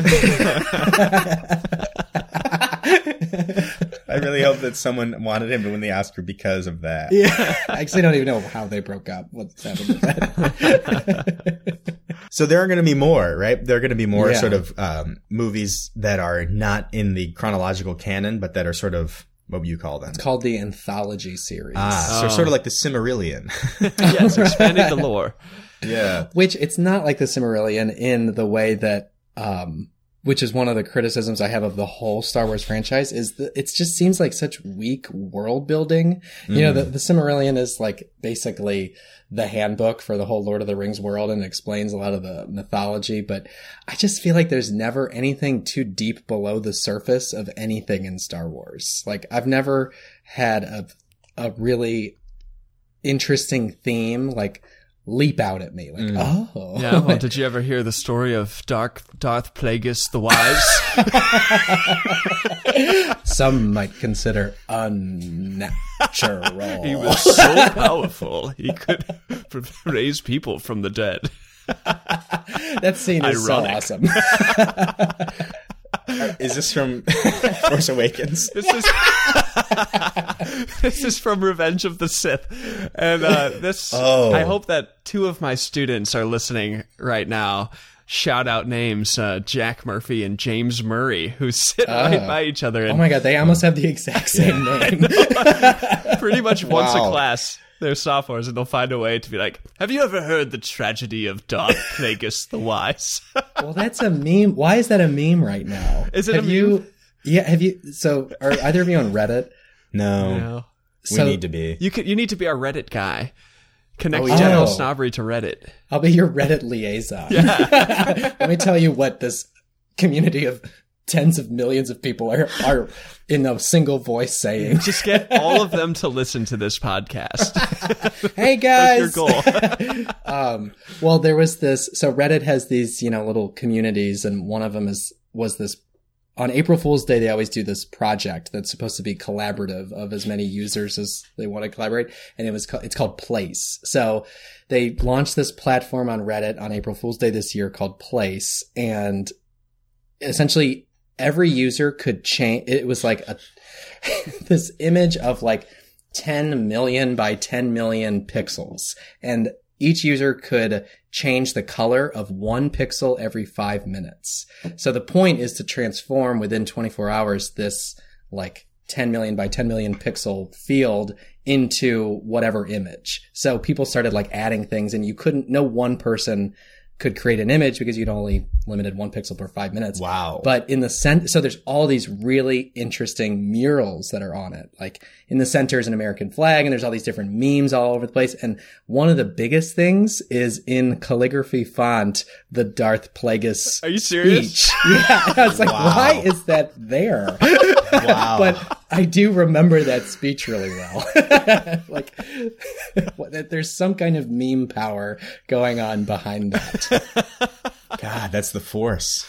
That's amazing. That is incredible. It is the force. George I don't remember that from Revenge of the Sith, and I've seen those those like episodes two and it's, three a lot. It's when uh, when Emperor or Chancellor Palpatine or whatever he is at that time sits down with Anakin in one of those Mm-hmm. very obvious like I'm converting you to the dark side types Yeah. of scenes. right. uh-huh. And he tells him the story of a Jedi. Oh, I do remember. Who I think trained. I don't. No, I don't think trained him, but trained some powerful Sith, and he apparently could bring people back from the dead, but couldn't save himself from dying. And he was like Ah. trying to get this idea in Anakin's head that he could have the power to stop death because I think he was afraid. His mom. Oh yeah, he was playing on the mom thing, and I maybe Yeah. he was afraid Padme was gonna die or something. Oh, right. He was know. having dreams that Padme was going to die That's in it. childbirth. Yeah. But that's only because he was uh, breaking my heart. yeah, and it's because Obi Wan Kenobi had the high ground. yeah. Oh, right. Chopped all his limbs off.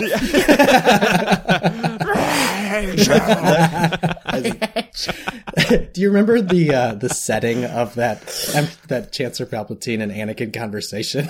Was it like in one of those rooms where it's just like really windows. kind of like it reminds you of like those scenes in Gladiator with like Emperor Commodus and his sister, like dark and Oh purpley. no! It was it was one of many CGI circuses in the episodes one through three. They were in some kind of. It literally looked like a Star Wars version of Cirque du Soleil. It was some kind of performance of all these like lights and ribbons, and it was like an opera that was Wow, I- clearly alien. It was so stupid. didn't know that at what are they watching? This isn't music.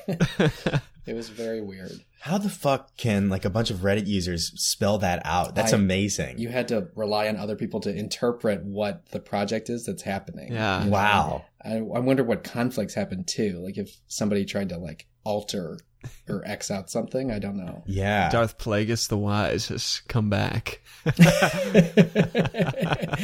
it would it would definitely like deflate the meme balloon that um, Darth Murphy and Darth Murray. Murray are that they're like trying to, you know, or that they're tapping into. But I, I, I want you to ask them like, why do you guys keep saying that? yeah. Collective We're- unconscious or something. Right. Explain the joke to me. Yeah, I will. I will. I I would love it if in some later anthology film Darth Plagueis does come back and somehow they reference that like this inscription just showed up. The, like this inscription somehow was formed and like in reference to the Reddit thread. Oh. like, like this inscription. yeah, yeah. So like they basically get some of the plot of the movie about Darth Plagueis from Reddit and Reddit followers that it was this like movement of this force that made him re uh, materialize or something. Right. I wonder, like, in thousands of years, what fictional characters are perceived to be, to have been historical characters. Like, you know, in like Christianity, there was Saint Christopher, you know. But like, I guess uh, he was not a, he was like a, like a medieval legend. So I guess the Vatican in the 60s or something de-canonized him. So it's like, okay, he's not a saint anymore because he actually never really existed. It That wasn't even a real human being. right. Every, he's a giant. Giants aren't real. But I, I wonder if in the future they're like, who's Dar- who are these Darth people? Yeah. Darth Wasn't Darth was Darth Wise. Vader was was he the one in in was he that dictator a long time ago? the emperor in Europe? Like, no, that was Julius Caesar, or maybe you're thinking about Adolf Hitler, but it wasn't Darth Vader. He was from a book, but it was like a movie, book. which don't exist anymore because we watch everything in our brains. Yeah, he was from a DVD. You're right. I mean, like Greek mythology, we, we talk about like the Greek gods as if they were real, even though when we talk about them, we know they weren't. You know, like, well, then Dionysus killed Athena's blah, blah, blah, or, you know, however it goes. right. And people believed they were real. That's Yeah. something I've never understood. It's like, and that's like the arrogance that I had as a religious high schooler of like, just like, they believed that Zeus was real. It's like, well, you believe in this. that's equally unnatural. I bet John Boyega believes that they're all real. I don't even believe he's real. John Boyega just better prove himself. he better um, prove to me that he's real. We're gonna learn that John Boyega has an elaborate hologram. right. Yeah, it's like he's just that like CGI face from Grand Moff. Yeah, he's sitting in a file somewhere, like next to Grand Moff Tarkin. Yeah, and some Hollywood producers like in the dark, like on his computer screen, like now to bring Boyega. Where's what shall Darth Boyega's next move be? Breathing, definitely. Ooh, that's a good little uh, allusion to maybe a later uh, Moff Darth Boyega when when he has to breathe. right. Good premonition. He's going to be ventilator too. His breath will be a lot more rapid than Darth Vader. So No one can hear anything in the room. Yeah, he'll have like a translator. That'd kind of be fun. He can't speak. his voice, but his voice won't be James Earl Jones. It'll just be like a distorted Boyega. That's one hell of a pilot. That's what. You know, like kind of uh, thinking about these extreme circumstances is making me remember a joke I was going to make earlier about uh, queer characters in Star Wars, and I was going to say that perhaps Darth Maul was gay. Um, and I, if you know, if no one's ever said that, I'd like to just make that up right now. and the only justification would be that. Uh, his lightsaber is not a single lightsaber, which represents one penis, but it is a double lightsaber, which represents two penises. Yeah. True. True. the only dual lightsaber. He Yeah. also, it's like he, uh, I mean, Darth Maul can definitely dance. Yeah. you know, I don't, I don't think Darth Vader can, but Darth Maul can. Yeah. True. Yeah, and, and that doesn't even have to do with Darth Vader's lack of legs. It's just his general persona. Mm. Did you guys I I remember. Um, so we had a teacher. He was, I guess, he was a teacher. He was more of a, a uh, like a cartoon character. Whoever he is, I hope he's listening. right. Shout out to Coach Drew Shin. oh man, that guy. but he was explaining he was subbing a class that I was in and he was explaining how Star Wars is all a Christian allegory. You know how like Lion the Witch and the Wardrobe like that whole world there's allegorical ties to like the gospels. And that's sort of whatever. But like I remember him explaining the forces like, you know, that's my problem with allegories is like in interpretations of C.S. Lewis, like it's like, okay, the lion equals Jesus. like, um, the snow queen equals Satan. It's like, is that really, is it that simple? This like equation you're drawing? like that almost sounds like C.S. Lewis had zero creativity. yeah, you just changed the names. Right. but um he was basically saying that that the the force equals the Holy Spirit. The Jedi equal priests. And I, I didn't really know Star Wars very well in high school. I didn't watch them until college. And that has like affected how I understand Star Wars so much. That's sort of the lens that I look through it. And I don't think that that's accurate or even the intention of George Lucas until like I saw it was I don't remember reading or watching something about like more comparisons between the Force and and the Tao from Taoism. yeah. Hmm. I don't know. Do you guys did you guys understand Star Wars through like a Christian lens or is that I think that uh, it's definitely possible. I do want to just say we have to bear in mind that the same man who informed you of this is also the man who told stories of slamming his own dick in lockers. that equals the wounds of Christ? That's his version of being an ascetic high school coach. right. he slammed my dick in a locker. I'm sorry. That's why you got fired, to- right? yeah, right. That's right. Shin, you can't slam students' dicks in lockers. Uh, just to clarify for the NSA that's listening, I, he did not do that. He did not molest me and hurt me. I, yeah, I think that I think you can. Part of the fun of Star Wars is the mythology can, can lend itself to this interpretation, but to say that is exactly it is fucking dumb. The point of an allegory is that it can lend itself to multiple interpretations. Like, Right. Which is Yeah. why I think there's room for like a queer reading of it. Like, is, is the creator of it queer? Did they intend queer things? No, but I'm queer and bitch, you're not going to stop me.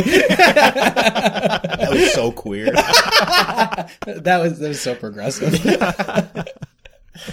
We're officially a progressive podcast now. yeah, we are. Oh, really? We are. We did it. We just did it. yeah. You're going to get Adam. a letter from the ACLU. Yeah. Thank you. Here's money. You're de- for defending the First Amendment.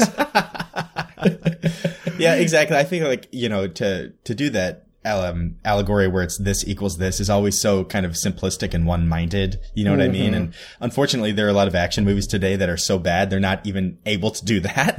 you know, it's not like Right. Captain America Civil War equals like divisions within American culture. It's like so much more diluted. Um, but yeah, it seems like a bit of a cop out or a cheap, too easy of a way to understand it. And also, I'd like to make a little epistemological, uh, you know, reference here, kind of the way we know things or how we know things, and just say how, if you know, if you're someone who has influence over, you know, someone's thoughts, like, be gentle with them because you can clearly incept things into people's minds, a la the movie uh-huh. Inception. and there have been plenty of times I've heard like an interpretation of something and it has taken me years to move away from that. Yeah. So I totally get what you're saying where it's like, now I can't not see the Jedi like this or the Right. Force like this. So And fuck some- Boyega for telling us that Finn Yeah. and Poe don't have a relationship. leave that to us, Boyega. Yeah. Right. It, what it's like. I also really resent the idea of of a singular authority of the meaning of a text. Yeah, especially if he's a fucking actor in it. exactly like thanks for telling me how to view uh you. Yeah, the story that you did not write. Right. Yes. Your job is to to take all of this and show it to me in a Yeah. realistic way, Yeah, and not to breathe explain it to me. Yeah.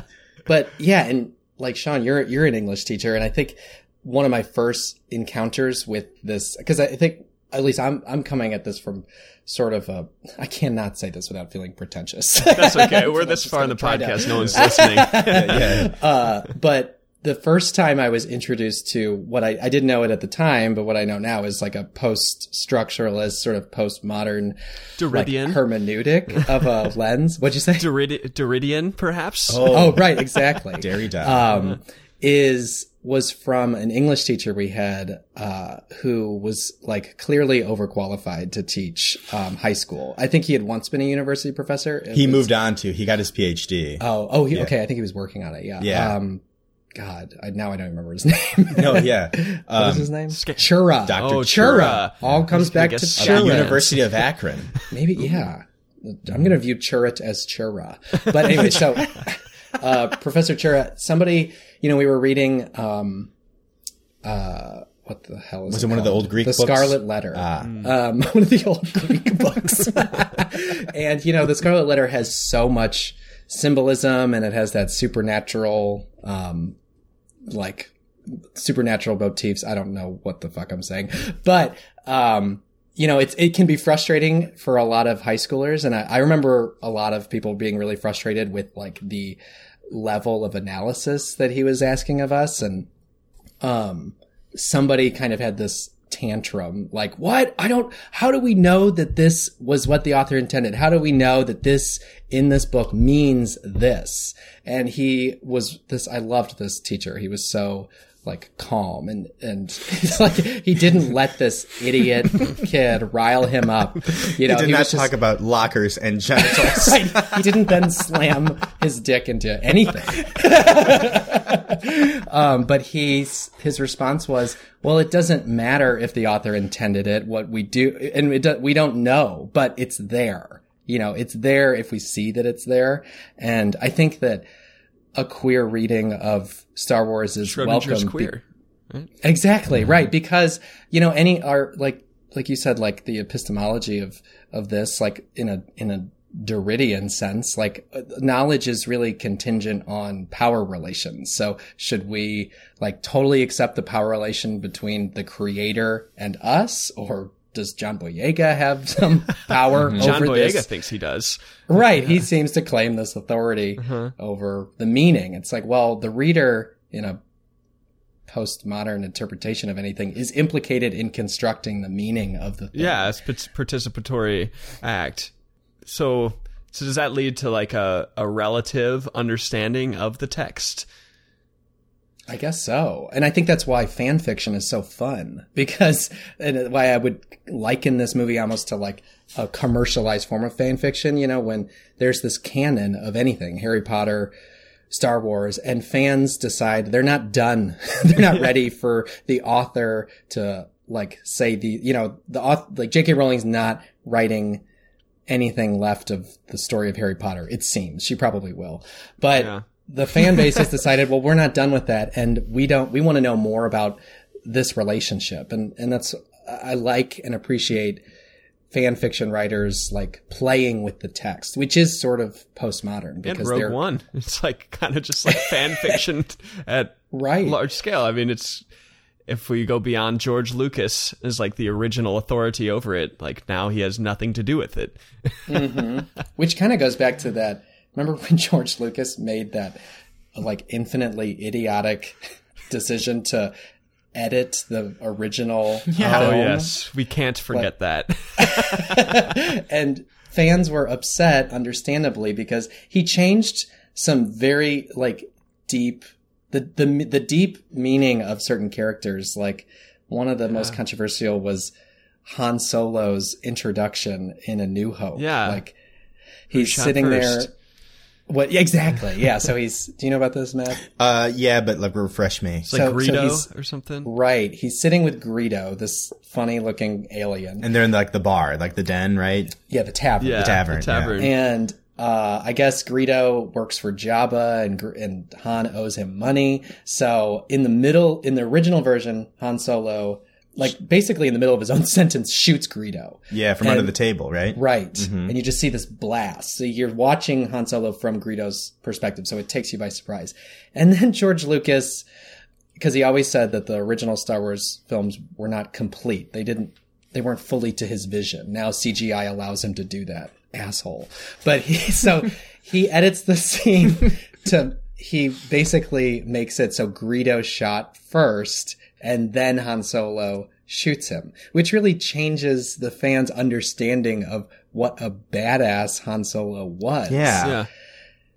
And then there's, you know, the discussion of like, well, does this piece of art, does Star Wars belong to George Lucas or does it belong to the people? And the fans seem to think, no, how dare you change this? It doesn't belong to you anymore. It belongs to us. Yeah. And then others would say, well, it is his creation. He can do with it whatever. Yeah, but it's like once it's released and once it becomes like a collective experience, is it still the property of the originator or whatnot? Right. It'd be like, um, I don't know.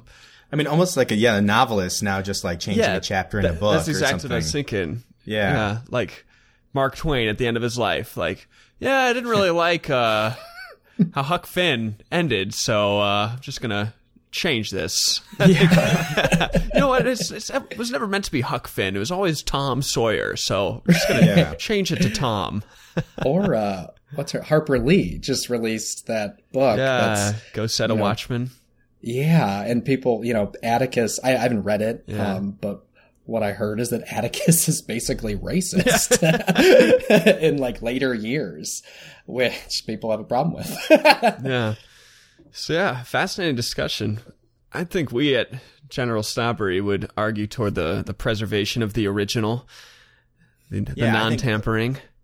Yeah, let that let that be enough to form some sort of theory or some sort of criticism or way of understanding. And of course, in doing that, like you can't just like make stuff up. Like you know, the when we were in high school and this teacher introduced us to this idea of interpretation, I think we all wanted like the right answer. right. And it's not so much about there being a right answer, but it's also not the opposite where you can just say whatever you want about anything. Yeah. Like, you have to have like a, f- like a way of understanding and like you have to prove it that like, well, this is significant because this, this and this, and therefore because of these, you can plausibly say that this. Yeah. You know, you so can't it's not just say- absolute and it's not relative. It's Exactly. It's somewhere in between. yeah.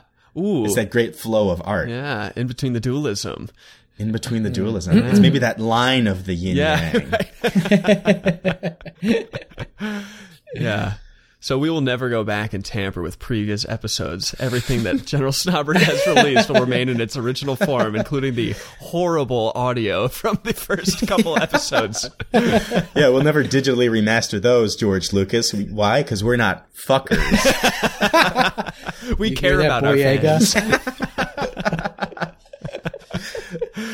You should tweet, you should call him, whenever you tweeted him, Baby Boyega. Babyface Boyega. That'll really infantilize him. Which you know he'd hate. Yeah. yeah, he would. But he's only like 22, right? Is he? Really? I don't know. Oh. Uh, I thought he was like 40. He's an eternal Boyega. An eternal Boyega. Yeah.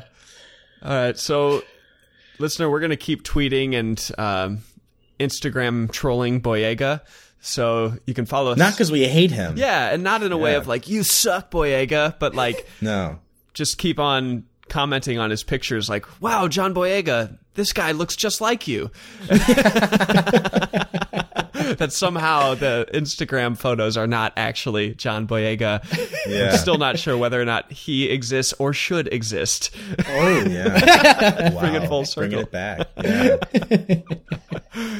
Yeah, John Boyega probably hates Rogue One because he's not in it. Right. there was no movie before episode seven. No, uh, any movie. No movies. No Movies ever. Yeah. History just began recently. Right. I just can't wait for but Darth Boyega or Boyogo or whatever we said what earlier. color will his lightsaber be? Ooh. Well, he's gay, right? So, so a rainbow. It'll be Bo- Bo- Boyega. Bo- Boyega. No, he has settled it. He's oh, but he did. He suggested they might. Yeah. Yeah. Well, So it might not, be- but might Finn be a rainbow. Yeah. Finn is gay. Boyega can't accept that. If John Yeah, Boyega right. ends up playing a gay character, I'm going to be very mad. Unless he himself is gay, and I don't believe that he is. I don't want to see what John Boyega's interpretation of a gay person Yeah. is. Even if John Boyega comes out and says he's gay, I'm still not going to believe that he's gay. It'd be a calculated move based on some algorithm of the analysts who have created the hologram known as John Boyega.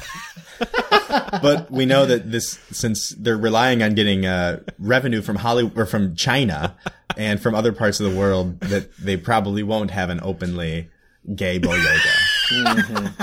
but they might have a Darth Boyega. oh I man. need a gay Sith. Yeah, See, that would probably get people mad. Darth Gay is just what they should call him, just so that we know, and there's no room for interpretation. Yeah, interpretation. that's a great idea. I, I will. Darth LGBTQ plus. I will say though that my the, my first impression of Darth Vader in Rogue One when he first appears and he's walking toward the uh, admiral guy with the lisp, he's got a pretty effeminate walk in that scene. Does he? Yeah, if you look closely, little like shimmy? he. it's, it looks like a drag queen dressed as Darth Vader. Oh, he's Wow. just stomping the runway. It Yeah. is pretty much a runway It that is, he's walking yeah, to. and it's like if if you watch his legs, it's it's very feminine. I wish he Really? um, Mm-hmm. started like crawling like a panther. Well, he made the other guy crawl like a panther when he choked him. Oh, That's true. This A is little this he was literally gagging. wow, this has just got a lot deeper. Yeah, some BDSM going on with Dark Darth Vader. You're right. Yeah, the force using the force for BDSM. really, all along, it's been an allegory for BDSM. Screw the whole Christian interpretation. The Force is an allegory for being the aggressor. Fifty Shades of the Force. May the Force be with you. Yeah, this would be one situation where I'd be fine with um, George Lucas going back and making like CGI Darth Vader crawling like a panther. Okay, you can go back and do that. I'm okay with that. Yeah, but don't make that guy shoot first in the tavern. Yeah, right. There's just not anything. Unless he's gay.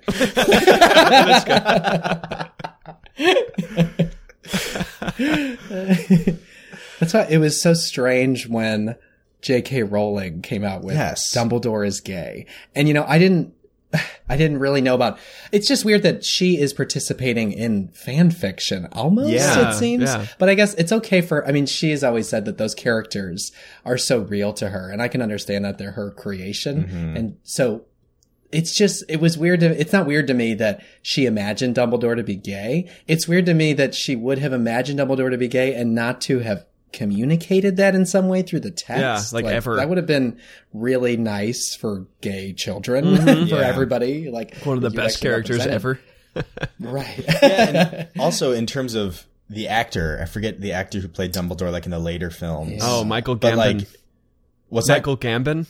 Yeah, Oh, Michael yeah. Gambon. Like, to what degree would she have had a responsibility to tell him? Because he's Hmm. essentially making this character come to life for us to see, and yet you, I don't know if she ever did tell him or if it was later that she decided or she had it in her mind all along, but just kind of a question maybe to what degree would she have been responsible to tell him that so that he is at least more aware of the complexities of the character. Right. Like in the film Doubt, um, Michael Patrick Shanley, the screenwriter, you know, the movie's about uh, this priest, whether or not he did or did not molest this um, altar boy.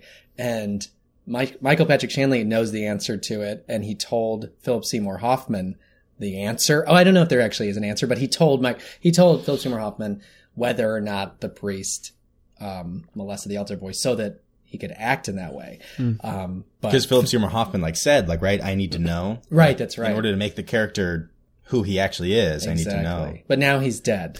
so Yes. Michael Patrick, like, there, where's you know? I don't know if that amounts to an answer though. Mm-hmm. You mean Michael Patrick is- is dead or Philip Seymour? I'm sorry, Philip Seymour Hoffman. Okay. I was describing that really confusingly because I just realized the only way I can explain this fully is to spoil the whole movie, and I don't, like I don't know if I should. Oh yeah, yeah. They weren't ready. They were ready for the spoilers in Rogue One, but not for yeah. At the beginning, we were, doubt. warning: there are doubt spoilers. Two hours into this podcast.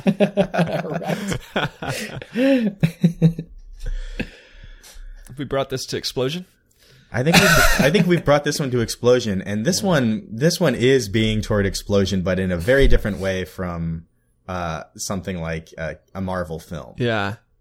because this one is also being toward emotion. Yeah, Uh, yeah, and being toward hope. and quite being literally. toward hope. Yeah, and being toward Boyega. yes. Without this, there's no Boyega. I'd rather not be. Biega. Is Biega um, basically Dasein? Boyega. Biega. Yeah, I think The that's the interpretation. Boyega. Well, thanks for uh, coming on, Adam. You've you've Oh. expanded the horizons. Thank mm-hmm. you for having me. It was fun. Yeah. was nice to see behind the scenes. I don't know who's listening because I thought I was the listener. Yeah, Yeah, when the no one one's when the one listener becomes the participant in the podcast, you enter an infinite loop. yeah, into full Biega. It's Malkovichian. Yeah. I was going to say like the movie Looper, but that's just stupid. Yeah, but it is directed by Rian Johnson, who is directing the next Star Wars, The Last Jedi. Ah, Yeah, okay. since Disney takes all these directors who have done cool independent features, they're like, "You're mine now." They basically uh, Darth uh, BDSM them into the studio. A Disney tractor beam. Disney's building like a Death Star for like creativity Yeah. and a, and like a tractor beam for directors who know how to effectively use a quarter of a billion dollars to make something. yeah, Right. Can we get the entire cast of Memento tractor beamed into here? Right? Disney is creating a monopoly on human imagination. yeah, they're they're really they're kind of like the empire Yeah, actually that they they- are you're right. articulating in the films. Yeah, right. And they're painting it as this distinct enemy that we can be mad about, and they're making it seem more like they're on the hope side. Yeah. But it's just more propaganda yeah. to make us forget that they control everything. One of my favorite phrases that I hear, I'd say probably close to once a month if you talk to people who like movies, is the phrase Disney is evil. I love that phrase because it's so counterintuitive, especially when you imagine Disney, you imagine the, the beauty of like that castle being built and you think of like Mickey Yeah, Mouse and Jiminy classic Cricket. cartoons. Yeah, and then just Disney is evil. I, I do love people who hate Disney. Me I, too. I don't really have strong feelings about Disney, but there are people who love Disney and Yeah. they kind of scare me. Yeah. like people who have their weddings like you know, being basically officiated by um like the Beast from Beauty and the Beast, like in full costume or something. But um then there's people who hate Disney for funny reasons that I love. Like a friend of mine, her mom hates Disney because she thinks that Disney by vilifying wolves Yeah. in so many early Disney movies led to the endangerment of the American wolf in Yellowstone. I've heard that before. Yeah, because Wow. like people do kind of view wolves as villainous. Yes. and like ranchers, it's, there's a wolf nearby, you're getting shot. Yeah. I've heard that from a number of people Have actually. Okay, yes. so that's legit. yeah, yeah. So Disney did that. Disney destroyed the American wolf population. Disney Death Starred wolves. Yeah, Disney's the true Death Star. Yeah. So who's the emperor behind the Death Stars? The true oh, is the question. that anti-Semite Walt Disney. Must have been. Who's still alive? He's being preserved with one of those oxygen tanks that Forest Whitaker uses. right. Yeah, him and Cal Ripken Jr., right? Wait, why Cal Ripken Jr.? Isn't there like a Oh, Ted myth Williams. that he- oh, is that who's Ted Williams? Wait, are, are you talking about the like cryogenically frozen baseball Right. player? Oh, yeah, yeah. okay. Is Cal Ripken Jr. not alive? Ted Yeah, he's Williams. still alive. Uh, who was it? Ty Cobb? Ty Cobb. oh, really? I don't know. Oh, it would've been, I, I would have been fun if it were Ty Cobb. Jeff Weaver. Ty Cobb killed a man when he was like 19. Ah. Yeah. Who's Ty Cobb? He was a baseball player for the Detroit Tigers in like the early 1900s. He was a badass. Oh, He was a badass. Played. There was a movie called Cobb, and Tommy Lee Jones played Ty Cobb. Oh, hmm. Maybe it's Yeah. he doesn't Tom have Cobb. anything to do with the salad.